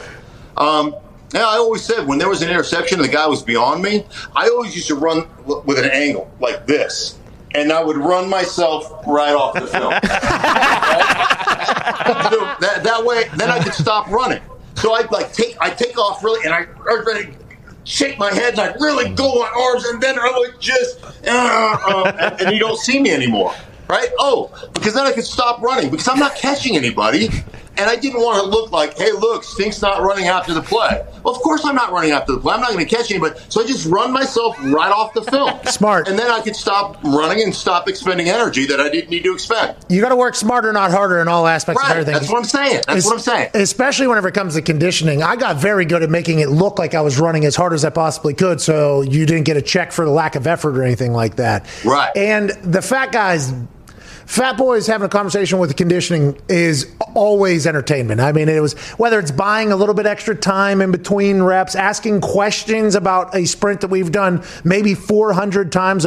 So wait, we're going all the way down and then touch and then all the way back. Yes, we've done this every single day. Whoa, whoa, whoa, whoa, whoa, whoa, whoa, whoa. so we're going. They was. I was always a big fan of that. I, I was always the offensive linemen were maybe the smartest workers in the history of uh, work, and I was respected. I like that. That's been a tradition for decades at this point. Let's pivot away from the Titans and the Steelers. Let's talk about this Chiefs team.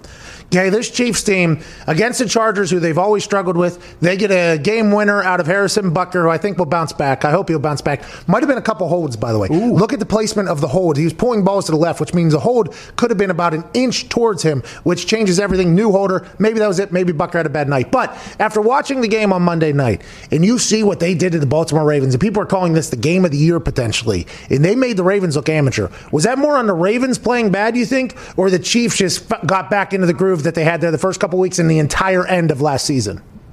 Well, I, I think it's a lot of what like what the latter there, what the Chiefs are able to do, and I think you know there's a couple of things about the Baltimore Ravens. They're 18 and 0 when they have a 10 point lead. Now they're 0 and 5 when they have a 10 point deficit. Uh-huh.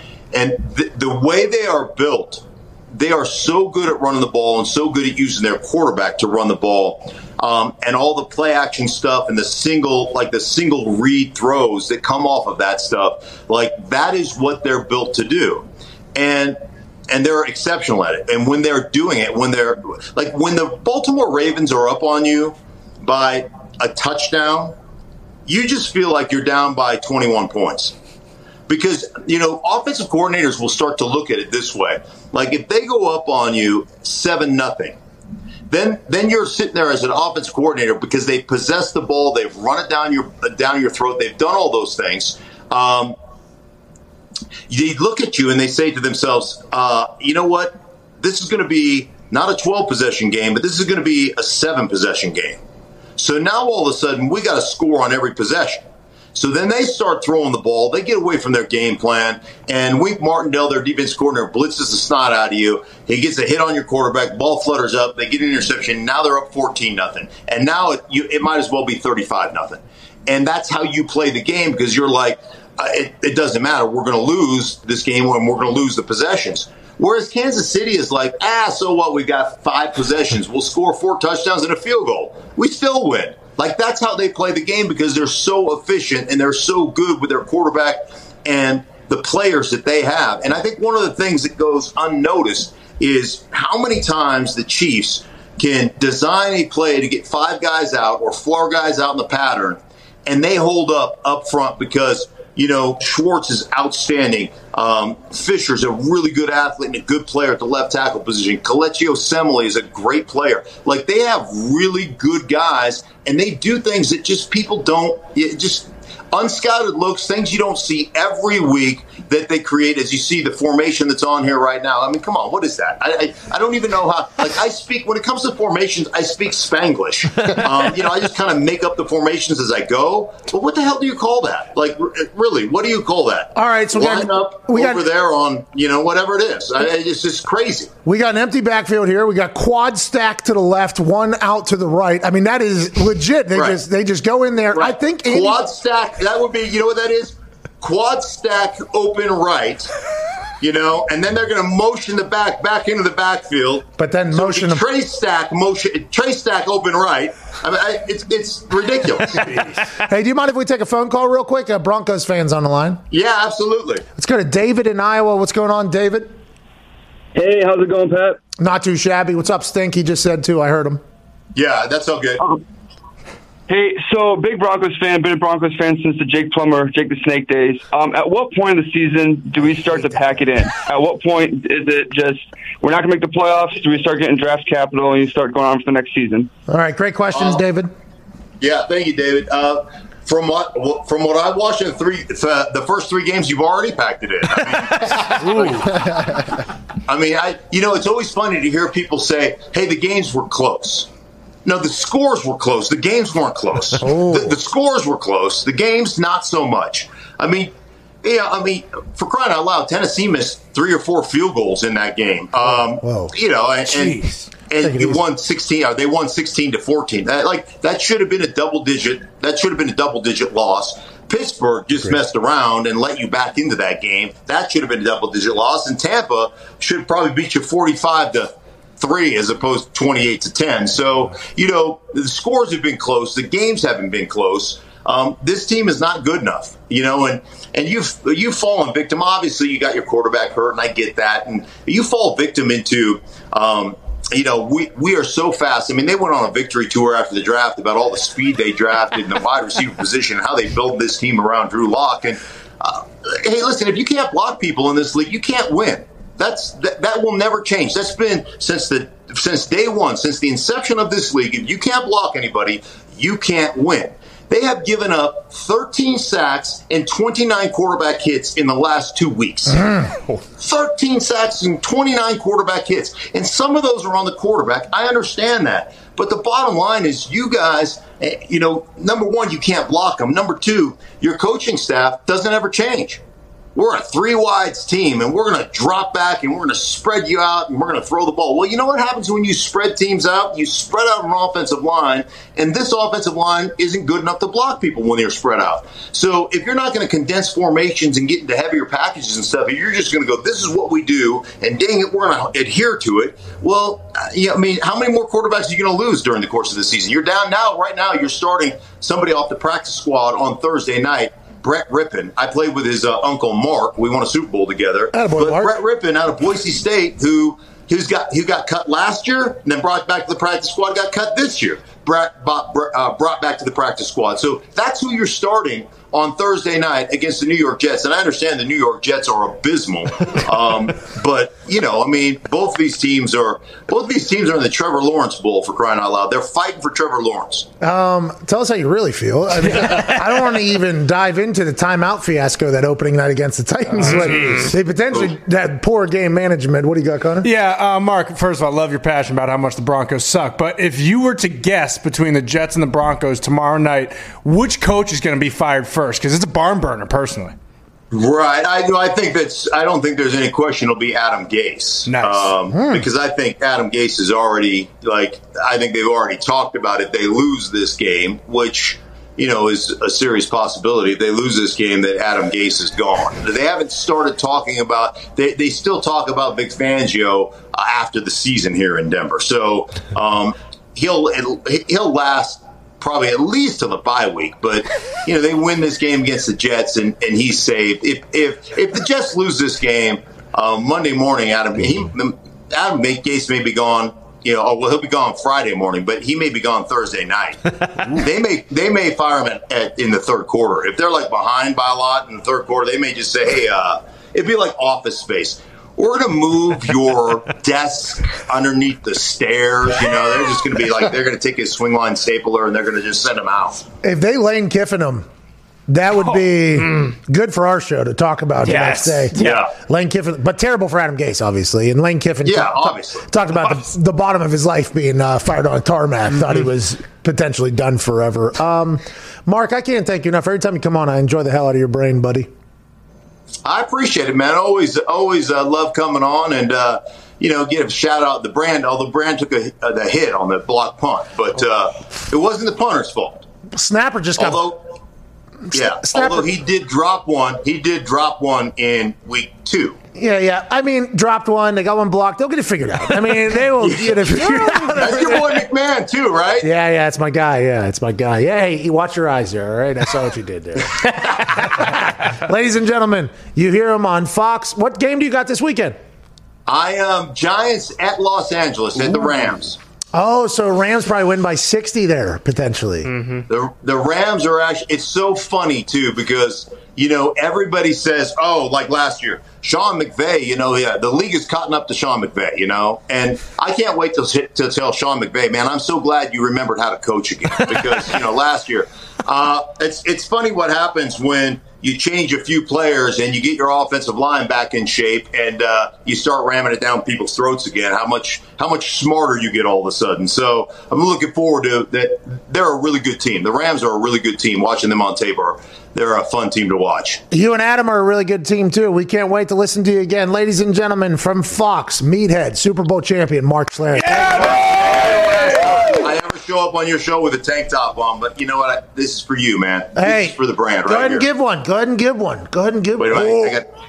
Oh! How old are you? Hey, Mark, I don't want to. I don't want you to out yourself here, but how old are you right now?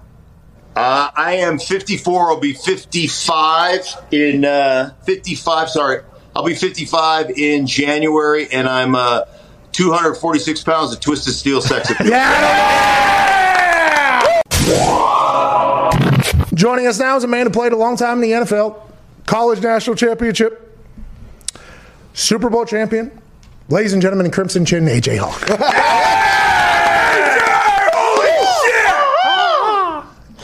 What's happening, fellas? Hey, what was that guy's name? I, I caught uh, a little bit of the show earlier. Pepe. Yeah, Pepe in New Mexico. Guy's a good guy. Yeah, good guy. Good guy. Yeah, great caller. Good, good caller. Had a lot of good stuff to say. Oh, so you like Pepe? I do like Pepe. Yeah, I thought that was a he was Whoa, a valuable that's caller. nice. I thought you guys got excited. He seemed pretty excited. All right, so let's talk about every other caller that you hate then. Uh, there's because so if, you only, many. if you pick only one to like, that means you hate everybody else. We'll dive into that a little bit later there. Let's. I want your take, though, on this postponement of a game. I don't think anybody expected the NFL to do this. I think we expected COVID to reach the NFL, but the NFL actually having to move a game, whether it's due to competitive fairness or an advantage, or they think they can't get it under control or not be able to postpone it to another date. What are your thoughts on this entire Titans Steelers situation with COVID? Well, first off, are you really that surprised that they had to postpone a game? Uh, I think postponing because how they were testing everybody. Okay, every single day. I thought the purpose of doing that was so that whenever it happens and you catch somebody, you can separate them from the rest of the pack. A la, you know, uh, outlier, a lone wolf type thing, and everybody else could continue to do their thing. So whenever that doesn't happen, whenever just three people get it, why are you testing everybody then? Why aren't you just testing one person in each position group? Because if three people are going to take down the entire team, why are you doing what you're doing? That is kind of how I felt about it. So I didn't think they were going to have to postpone a game, to be honest with you. I thought people were going to get it. They were just going to separate them from the rest of the team so that they can move forward business as usual. Yeah, it's weird. I mean, the whole contact tracing thing is what we're when you hear people talk about. Like, I guess they're going to go through all the people that they were near for more than 15 minutes to test all those people first. I, I, I don't know because the test too. Like every test that is positive now, they're they're saying, oh, we're doing our due diligence to to verify the test. I'm like, so you give them what three more tests and hope that those are the same, or you hope that they're negative and you had a false positive. Like right now, it's just there's so much up in the air. I feel like. Well, and then remember there was a conversation about them keeping a lot more people in the roster pool because if guys get it, they're going to have to be out for a week or 2 mm-hmm. Now it's like if guys get it, the whole team is out. So what is the? I don't know. There's just I think there's a lot more questions I have now that this is happening as opposed to answers that we potentially thought would come whenever this situation. Right? I'm just asking you more questions about how things were handled before. Why was a protocol put into place? If that protocol, if there's any type of positive, it's like no, we're shutting everybody down. I'm just not 100 percent sure if any of it makes sense at this point. Well, of course. Why would it make sense? Does anything make sense right now? like, does true. anyone have any answers? Bingo. People watch this show have no fucking idea why. no idea why. AJ, uh, Aaron Rodgers yesterday was awesome. Yeah, he was. uh He seemed relaxed. He seemed excited. I'm just wondering if he's ever going to call from a different location. He's always in front of that that nondescript stone wall behind him. He doesn't want to give us any info. He didn't want anyone to see anything about where he lives. It's it's great masonry behind him. Great Oh, masonry. incredible. Probably some Italians out there doing Oh it. if I yeah, had to guess. sure. Invented it. Is there is there Italians in Green Bay? I would doubt it, but I'm sure they taught someone to do it in Green Bay. there is. There's Italians in Green Bay. Yep, I'm sure there's Italians pretty much.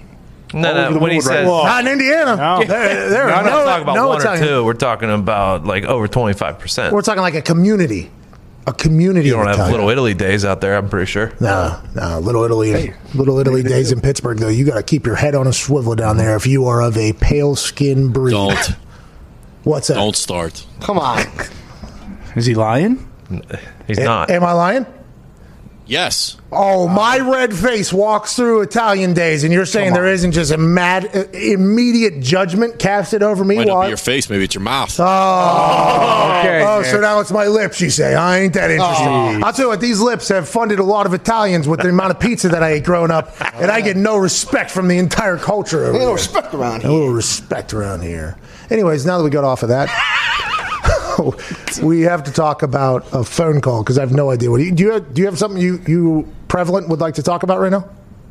Oh no, you can go to go to the caller. I thought you I were trying to a- get to a caller before you took a detour on, on something about Italians that I'm still confused about. Well, you're talking about masonry. See, this is how I know there isn't a lot of Italians in Yeah. Columbus either. No idea. So Yeah. that is because Yeah. I know that you you don't even know There's what we're talking. them. There's actually a lot of Italians around Columbus. Yeah. Why don't you try to talk to them? Yeah. Say hello. Yeah, I do all the time. I don't. Oh, I what- bet. what- Yeah, yeah. Now you do. Yeah. AJ Hawk's like, uh, you look Italian. Why don't you go ahead and get your little ass? I'm not saying what he probably said. Whoa.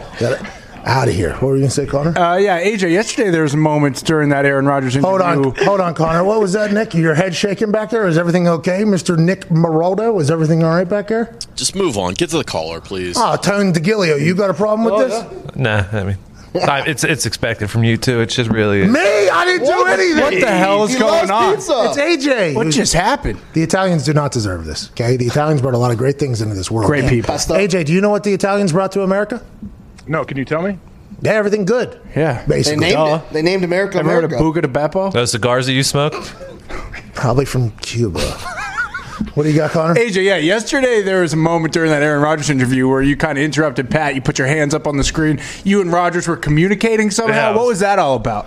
Oh, what? Well, it was because Pat made a reference to Robin Williams, and I've called Aaron Robin for 10 or 11 years now because of how hairy his knuckles and Give him a message. Hey, here's your time. Jump in. You can. We always like to give some good good pub to Robin Williams and his estate, and let us let everybody know Nice. how amazing he was. And, and I always tell Aaron, it's it's so nice of you to carry on the tradition of Robin with growing your knuckle and hand hair out. So is Aaron just incredibly hairy? I did not know that. I guess I should have guessed with his facial hair being as dominant as mm-hmm. it is that the rest of his body probably looked like a bear. Like a I had no idea. I, I mean, yeah, it's just a, a joke. I used to joke with him like, man, you're already like one of the best quarterbacks ever to live. Can you imagine how good you'd be if you just shaved that right hand? I was like, you're probably picking up so much friction when you're trying to zing that thing out there with all that hair catching the wind. Let's go to Cody in Ohio. What's going on, Cody? No Italians out there. I feel bad for you. Not. Hey, how's it going? Not too shabby, Cody. What do you want to talk about, bub? Yeah, I was wondering, uh, what do you think about if the Browns were to bring in Kaepernick and run a, a triple threat run offense with Chubb and Hunt in the backfield? Cody, great question. What have you been up to today, Cody? What have you been up to over there?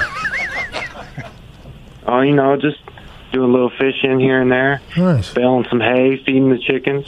Hey, hey, we appreciate that. Hey, take care of your Yeah, chickens. appreciate you, Cody. Um, How about the weed? Sure feels like there's a lot of weed. but big shout out to Cody for asking that question. And the Kaepernick thing, that conversation has kind of died off this year because I think he's now entering his fifth year of being out of the NFL, which is a very long time to not be in the NFL. And we're in a very different world than whenever he first uh, wasn't in the NFL, obviously, with a lot more, I think, from the NFL side being much more open arms to the message that Colin Kaepernick was trying to send in a protest four years ago. I don't know I was very excited for that workout last year, and I, I was very open about that. I was very pumped about that, just strictly because if you're not in the NFL, it takes a, it's it's you can't be working out as hard as you would be in the NFL. So I was pumped for that workout that the NFL and Colin Kaepernick had originally set down in Atlanta. Now that ultimately got canceled last minute and moved to a field uh, an hour and a half away from there, and a couple scouts traveled, and he ultimately didn't get picked up. And they said it was because they didn't trust that the NFL teams were to. They just didn't trust the NFL at that point because of the amount of friction between Colin Kaepernick and the NFL. And for me, I wish he would have done that workout. I wish he would have dominated that workout because, by the way, that would have got leaked out that he did well, or if he did bad, that would have got leaked out immediately. And now Colin Kaepernick's team was like, well, that's going to get leaked out with his spin because the NFL is controlling it. It's not being filmed publicly or whatever. I just think a lot more people would be fighting a lot harder for Colin Kaepernick if he would have just for one day just acted as if the NFL wasn't going to try to screw him over, which I can understand why he's felt that way. I don't under, I don't know the behind doors conversation, and did that work out? I think a lot more people would be like, "Hey, Colin Kaepernick is doing everything he possibly can to get back in the league and wants to be in the league, and who knows how he's playing." But right now, I think Colin Kaepernick has done a lot more for the world than he would have if he was just an NFL quarterback. So who knows if Colin's even trying to get back in the league right now? What I, I think the one of the biggest issues he had when he originally had the workout schedule for what and at Atlanta's facility there was some waiver that they wanted him to sign and the wording something about the language wasn't right he didn't feel comfortable so yeah he moved it. But my question for Cody the caller getting back to him who's just been baling hay and feeding the chickens all day long yeah. I just wonder if you bring if you want to bring Kaepernick in, yeah, it sounds like an explosive backfield with how well the, the Browns run the ball. How many plays a game do you want Kaepernick? Do you want Kaepernick to be your starter? Are you going to bench Baker? Like, what kind of plans do you have for this this new revamped offense you want to run? I shouldn't have hung up on Cody because I'm sure he had a well thought out answer for that. That's on me. Wildcat. Ooh. Oh, that'd be very marketable too, huh? Yeah, very. It's quite an indictment on Baker there. Well, Baker. Baker is a mobile quarterback. He's athletic and stuff like that, but he's not outrunning anybody. And who knows if Kaepernick's outrunning anybody right now? Like, I think five years out of the game is a long time, and this is coming from somebody that just had to kick the ball. And I'm three years out or whatever, four year, however long I am now. If I went out there and tried to do, and I'm in probably the best shape, near the best shape I've ever been in. If I went out there and tried to kick balls at the rate that I would have to, I don't know if my body would be like, yeah, yeah, we're doing this. And I wonder if Kaepernick's body would be the same. He's a much better athlete than I am, but he would be asked to do a lot more than I would be asked to to get back out there. I just think that's a hard thing to be away from the game that long and get back into it. But I wish we would have been able. Why couldn't the NFL just be like, yeah, we'll we'll broadcast the workout? They do that for everybody's combines. Mhm. Like, why wouldn't they just do that? And I would assume that's what Colin wanted. I don't know. Who knows? That's a situation where none of us have seen him play football at all, other than a couple highlights of him throwing a deep ball. So, who knows if you're good? In those workouts, by the way, with the NFL, if you're a free agent, are not fun. Those a lot of cardio in those workouts. You are running a lot, and I uh, I wonder if if that was one of the reasons why at the he was like, I'm not going to do. it. I'm going to puke all over the place. Mhm. Even if he was in the best shape he could be in, those workouts they just try to kill people. I've seen a couple of them. I'm like, golly, these dudes are dying out here. Some teams make you time a forty. Did you have to do that? No, I didn't have the time of 40, but I, uh, Matt Flynn was telling me he was on the Patriots for like maybe part of the spring and all of Cup of training camp one year. And I think he said when they brought him in, they, they're like, okay, well, here you're going to run your 40. And I think Flynn said, like, hey, I'll do anything, but like, I'm not, I can't run a 40. Like, that's not happening. I'm not doing it. And I need to send him a text because I don't know if he actually ended up running it. Because I don't think he would actually give tell me what they really timed him at. But uh, yeah, I was like, man, you can make a seven, eight, nine year vets run a timed forty when they haven't ran a timed forty since the combine. Isn't that very interesting though? Because everybody mocks the importance of a 40 yard dash for a lot of people, including a quarterback would be an interesting position to have that. But the greatest coach and scout of all time, Bill Belichick, is making people run it even in year nine. That's maybe I changed my take on the 40. Maybe I'm like, yeah, No it's very important. no, uh, very, very. about? no stone left unturned, right? They're going to take. They're going to. There's their attention to detail. Like they're going to do every. They're going to go above and beyond. I guess they want as much information as possible on every guy that's on their team. In my head, Bill Belichick would be the last one to make him run a 40. Mhm. Like, it- it- before this story right here, Bill Belichick would be like, let's, um, let's make him do some position running and I mean, make it a good seven, ten miles for sure. But you got to check his running form. I mean, how else are you going to fix his running form if you don't know what it is? They have those dudes running in those workouts so much because it would normally happen either before practice or after practice. And I always stuck around and got extra work. and as yeah. a punter kicker, you have to be out before practice, anyways. So I would always see these workouts that were happening, and I would just stand there and just be like, that guy, he just ran his, I don't know, 10th. 10th gasser maybe at this point they just want to see if he's in shape if we need you this week and then you then they put him through a drill after that mm. and it's like this guy's footwork is the worst he's trying not to puke here and it's like hey we'll call you back so those guys that get on those workout circuits they should be in the titan games those guys should go do the mm. titan games because they're just going through hell and all those things Or the Watt Brothers show. They'd do well on that one, wouldn't they? is it yo yo ultimate tag That's still oh, yeah. going. Still a show the agility, Still going on? the agility and the conditioning they build up through those workouts. They would do very well on that show. Show is sick. still a show Oh yeah. know if it survived. Mm-hmm. The, uh, Yeah, didn't it win? A, did it win an Emmy? It's the Watt brothers. I'm not sure. I love JJ. I don't know TJ at all, but I love the JJ. I like love the Justin James. Watt. All savages, all of them. They're great. They were mic'd up. They were, by the way, really cool move by the Houston Texans and the Pittsburgh Steelers to have TJ and JJ as the captain. Now, Derek, go fuck yourself. But Yeah, who cares? you know what I mean? These two come out and dap each other up and then kind of do the whole thing. That was really, I thought that was cool. Some coaches, you know, you normally you vote on the year-long captains. You have a team vote for the year-long captains, and then weekly you have like a game captain. And if you go back to a guy's hometown or a guy, a team that a guy was on, normally they put them up as the captain or whatever for that week. Pretty cool little move there. You know what I mean? Pretty cool little move. If you're Derek Watt, you are not happy. Well, you pulled your hamstring because of it. Yeah, yeah, true. Uh, let's go to Justin in Chicago. What's going on, Justin? Big J. Yeah, I bet uh, AJ, the boys. Do you think uh, Nick Foles is a long-term option for the Chicago Bears? If he has success and it saves Matt Nagy and Ryan Pace's job, let's go ahead and assume that he will be for at least the next few years. I think that is a big play right here.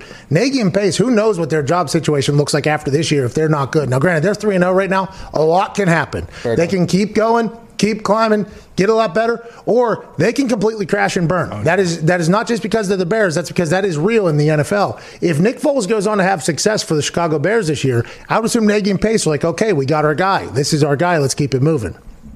Oh, no question. I mean, he absolutely can save. Not, I, don't, I wouldn't say save their job. I'm not saying Nagy's like on the hot seat. He's going to get fired. But yeah, you're going to win some games this year. You need to give some hope and show that hey, we have a plan moving forward.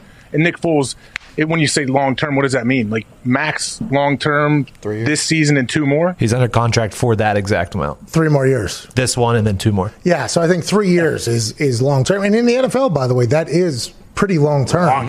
Who knows what the world's going to look like two years from now? Will Kyler Murray be the best quarterback on planet Earth? Patrick Mahomes at that point will finally be getting paid some money and actually be a cap hit to the Chiefs. I mean, the world is a much different place in two years. So I think this year, next year is all anybody really thinks about. And if Nick Foles can win for him, I think he's definitely around next year for sure. Is Mitch Trubisky though is the backup? See ya. Nope. Wow. Does Mitch want to be there next year as the backup? Yeah, would he take a backup job? I'm really intrigued to see how this whole thing plays out this year in Chicago between those Yeah. two. The quarterback position is one that has, and I know Matt Hasselbeck joined us earlier and said these two are really unselfish guys.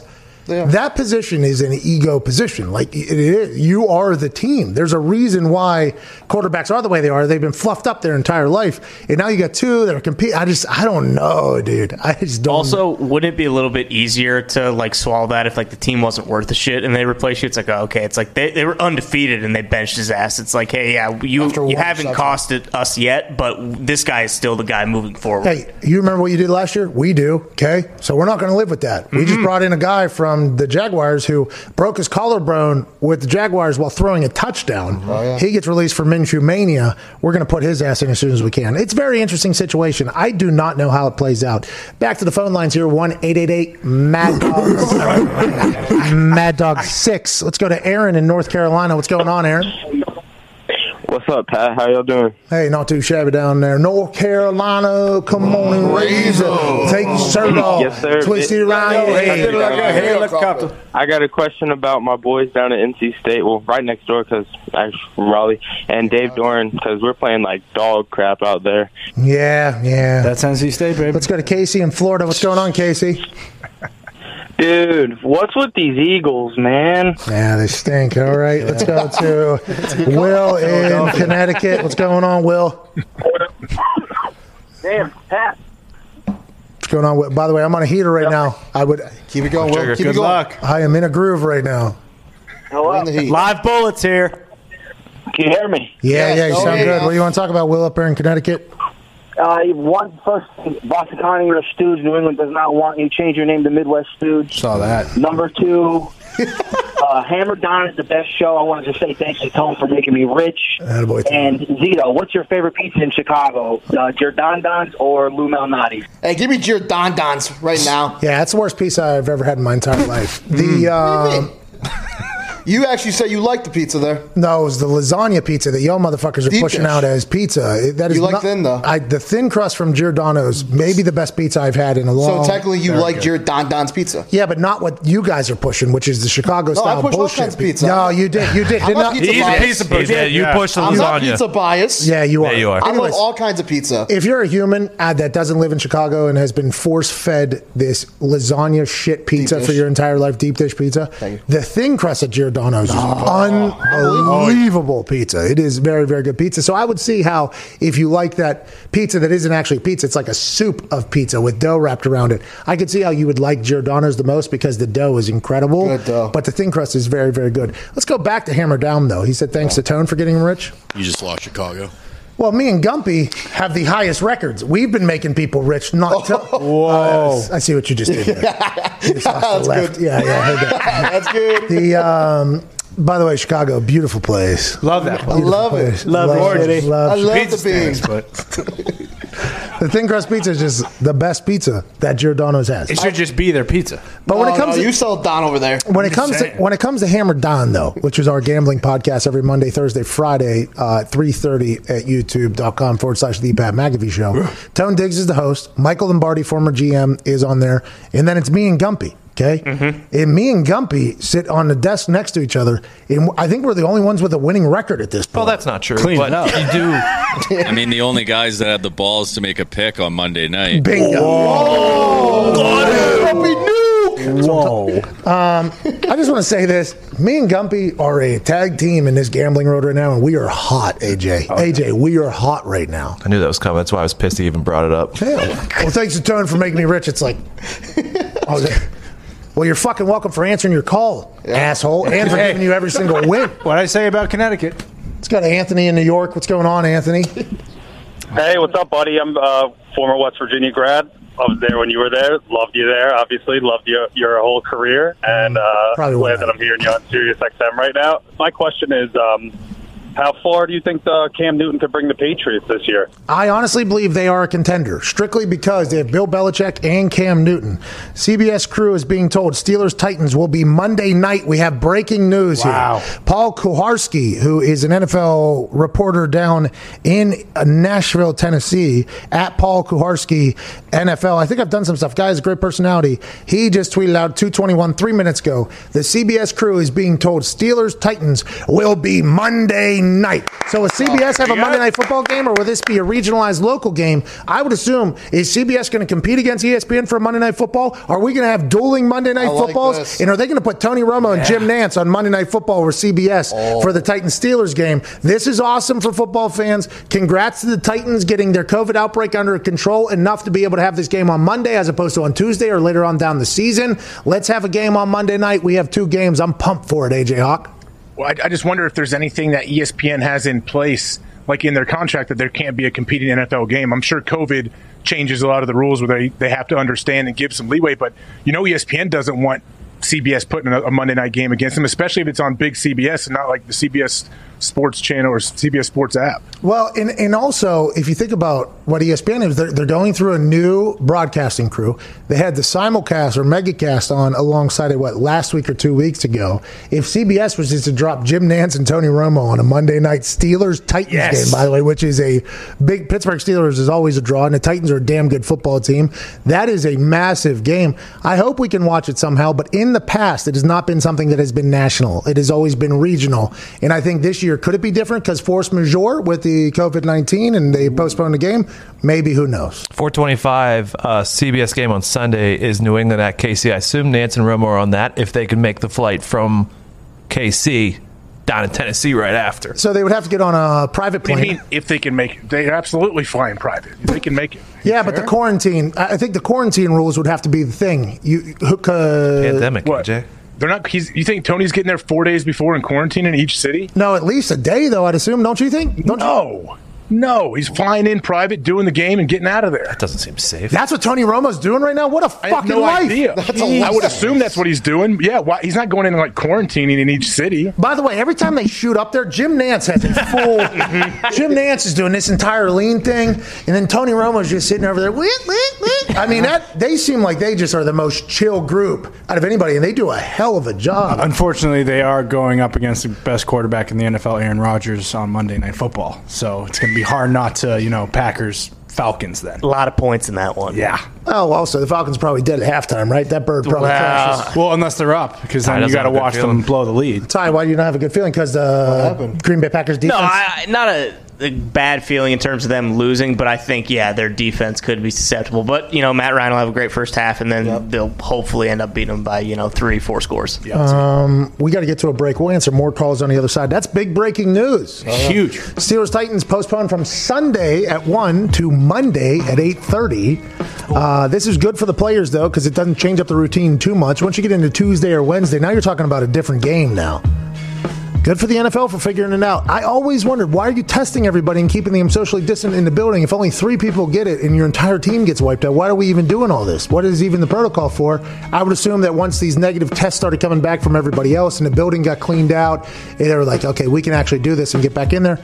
Good for the NFL for working through this thing. And ESPN put out their power rankings, AJ. I'd like to see your reactions alongside me here. Chicago Bears are not given a lot of respect for being a 3 0 team, by the way. Oh, They're ranked 14th overall. And I would assume that everybody that watches the NFL would say, yeah, that's probably about where they should be. Even though they're 3 and 0, Nick Foles came in and had a big comeback win. They are currently ranked at 14. Number 1, you got the Kansas City Chiefs. 2, Baltimore Ravens. 3, the Ospreys and 4, the Green Bay Packers. At 5, you have the Buffalo Bills. How do you feel about the top 5 there, AJ? I think it's all right. I would. uh I don't know. Would you put Green Bay above Baltimore right now? Well, if you only judge Baltimore for how they played against the best team in football, the Kansas City Yeah. Chiefs, I think that'd be a little bit difficult. I, I think the top five there. All right, I'll say it. the top five. I almost went with.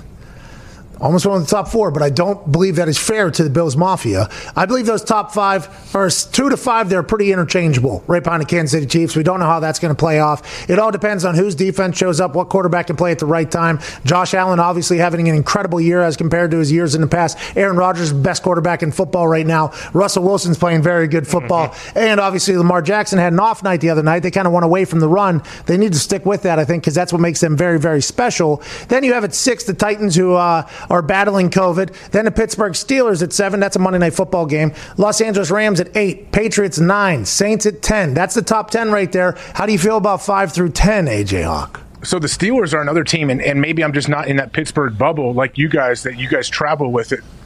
Does it feel like they're flying under the radar? Yes. For, for what they've done early this season? Yes, and Mike Greenberg has been banging the drum very hard that everybody talks about the Chiefs and the Ravens. The Pittsburgh Steelers to be, deserve to be talked about because last year, the same defense that they have right now almost carried them to a playoff berth. And we are not in a league anymore where the defense can just carry a team to the playoffs. I guess people can say that the Patriots did that last year with their special teams and defense. They still had Tom Brady at quarterback. Last year, the Steelers, with no offense basically, that That defense almost got him. Same defense is there. Now you have a healthy Juju, healthy James Conner, and a healthy Ben Roethlisberger. I think it is a conversation piece for like, hey, the Steelers are a legit team this year. I think them sitting at seven, Steelers fans are probably pissed off. I'd assume Tomlin doesn't even know that they're at seventh, but they probably deserve to be a little bit higher if I had to guess. They do, and if you're a Steelers fan or you're a fan of any of these teams and you're pissed off about where what where you're ranked, just know something that none of this matters and nobody knows anything. Yeah. Like, these are just to talk about. Yeah, take it. Mm-hmm. It's strictly for shows like this one to have something to react to because on Wednesdays there's nothing to talk about. Mm-hmm. So do not get your emotions or panties in a bunch. This does not mean a damn thing. But if you're in New York, think about switching teams and trying to find a new team to root for because 31 32 is pretty tough. Jets and Giants are 31 and 32. Obviously, Jets being the worst team. Then the Bengals there, who almost lost their quarterback's head this past week whenever they tied the Philadelphia Eagles. Panthers are at 29. I'd assume Matt Rhule did not expect that when he decided to kick Cam Newton out of town and sign Teddy Bridgewater. That's a wild look for them. Christian McCaffrey's hurt. Obviously, the power rankers saw that as uh, a, quite a detriment to the squad. big win this week. Yeah, they did. I, I guess. I I know it's 28 and 29 we're arguing over. I would put them above the Broncos right now. Oh yeah, yeah, I think so too. The Broncos playing Thursday night. They got a guy named Rypien playing, and then 27 you have the Jacksonville Jaguars. They got a big win over the Colts early, but it feels like they're potentially finding their water, which is at the bottom of the division. Atlanta Falcons at 26. That team could be undefeated right now, but instead they're the Atlanta Falcons. Yep. Yeah, that's what. Ty, are you scared for this uh, Falcons Packers matchup because it, this like if the Falcons could find a way to stumble into a win, it would turn their season around? Uh, no, I mean, I just think that. Oh, you just said. I thought you just said you were nervous worried. about it. well, no, I am, but it's because historically the Falcons throw all over the Packers. Julio Jones, I don't know if he's going to play or not, but the, I mean, you just hope the Falcons can score a lot of points. I their defense is obviously fucking trash, but I don't know. You just worry that the Packers have to play another perfect game because they're going to have to score a lot of points to win. Dan Quinn is definitely on a hot seat, too. So, how will his players respond? And then let's go to the middle of the pack there. The 49ers at 11. Their entire team was hurt, and the fourth stringers beat the Giants by 27 points. That has to feel good if you're a Niners fan for your depth going forward. Tampa Bay Q Gronkaneers are at 12. Arizona Cardinals, who had a bad game, and it felt like Kyler Murray was not the same Kyler Murray we saw the first couple weeks.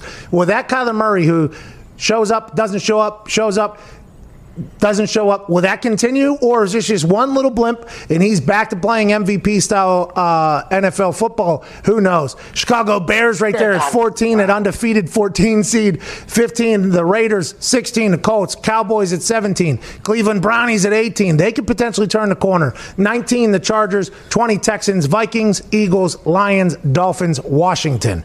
It rounds out the rest of the list. Very intriguing here. None of this means a damn thing because teams can get hot at different times, but it sure does feel like there's about five to six teams that are already dead, and that's really all that matters here.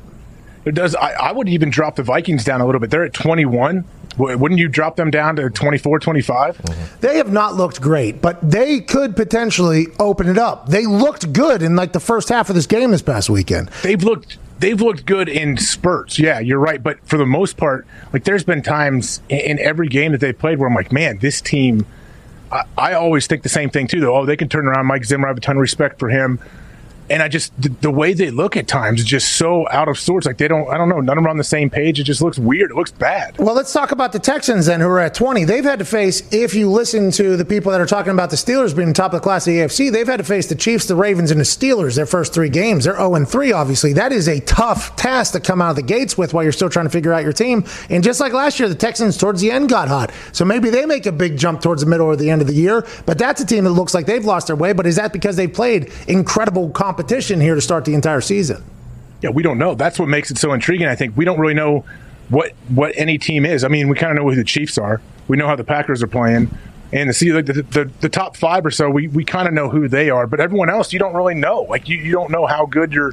You, you always go into the. Uh, I always love when they release the schedule and people rank who has the toughest schedules, and they do all that. Like, oh, people will, will ask me through the years, man. Even when I was on the team, is it have you? uh when you look at the schedule, man, you guys have the fourth hardest schedule in the league. Is that a, that a tough thing to overcome? And I'm like, I have no clue what that means. I've never thought about how our schedule is. I know our division, who we play, and oh, who do we play this year? Oh, the AFC West. Okay, then we'll go play them. Like you don't sit there and worry about your opponents. Uh, by the way, weakest schedule compared to what? Last year's team?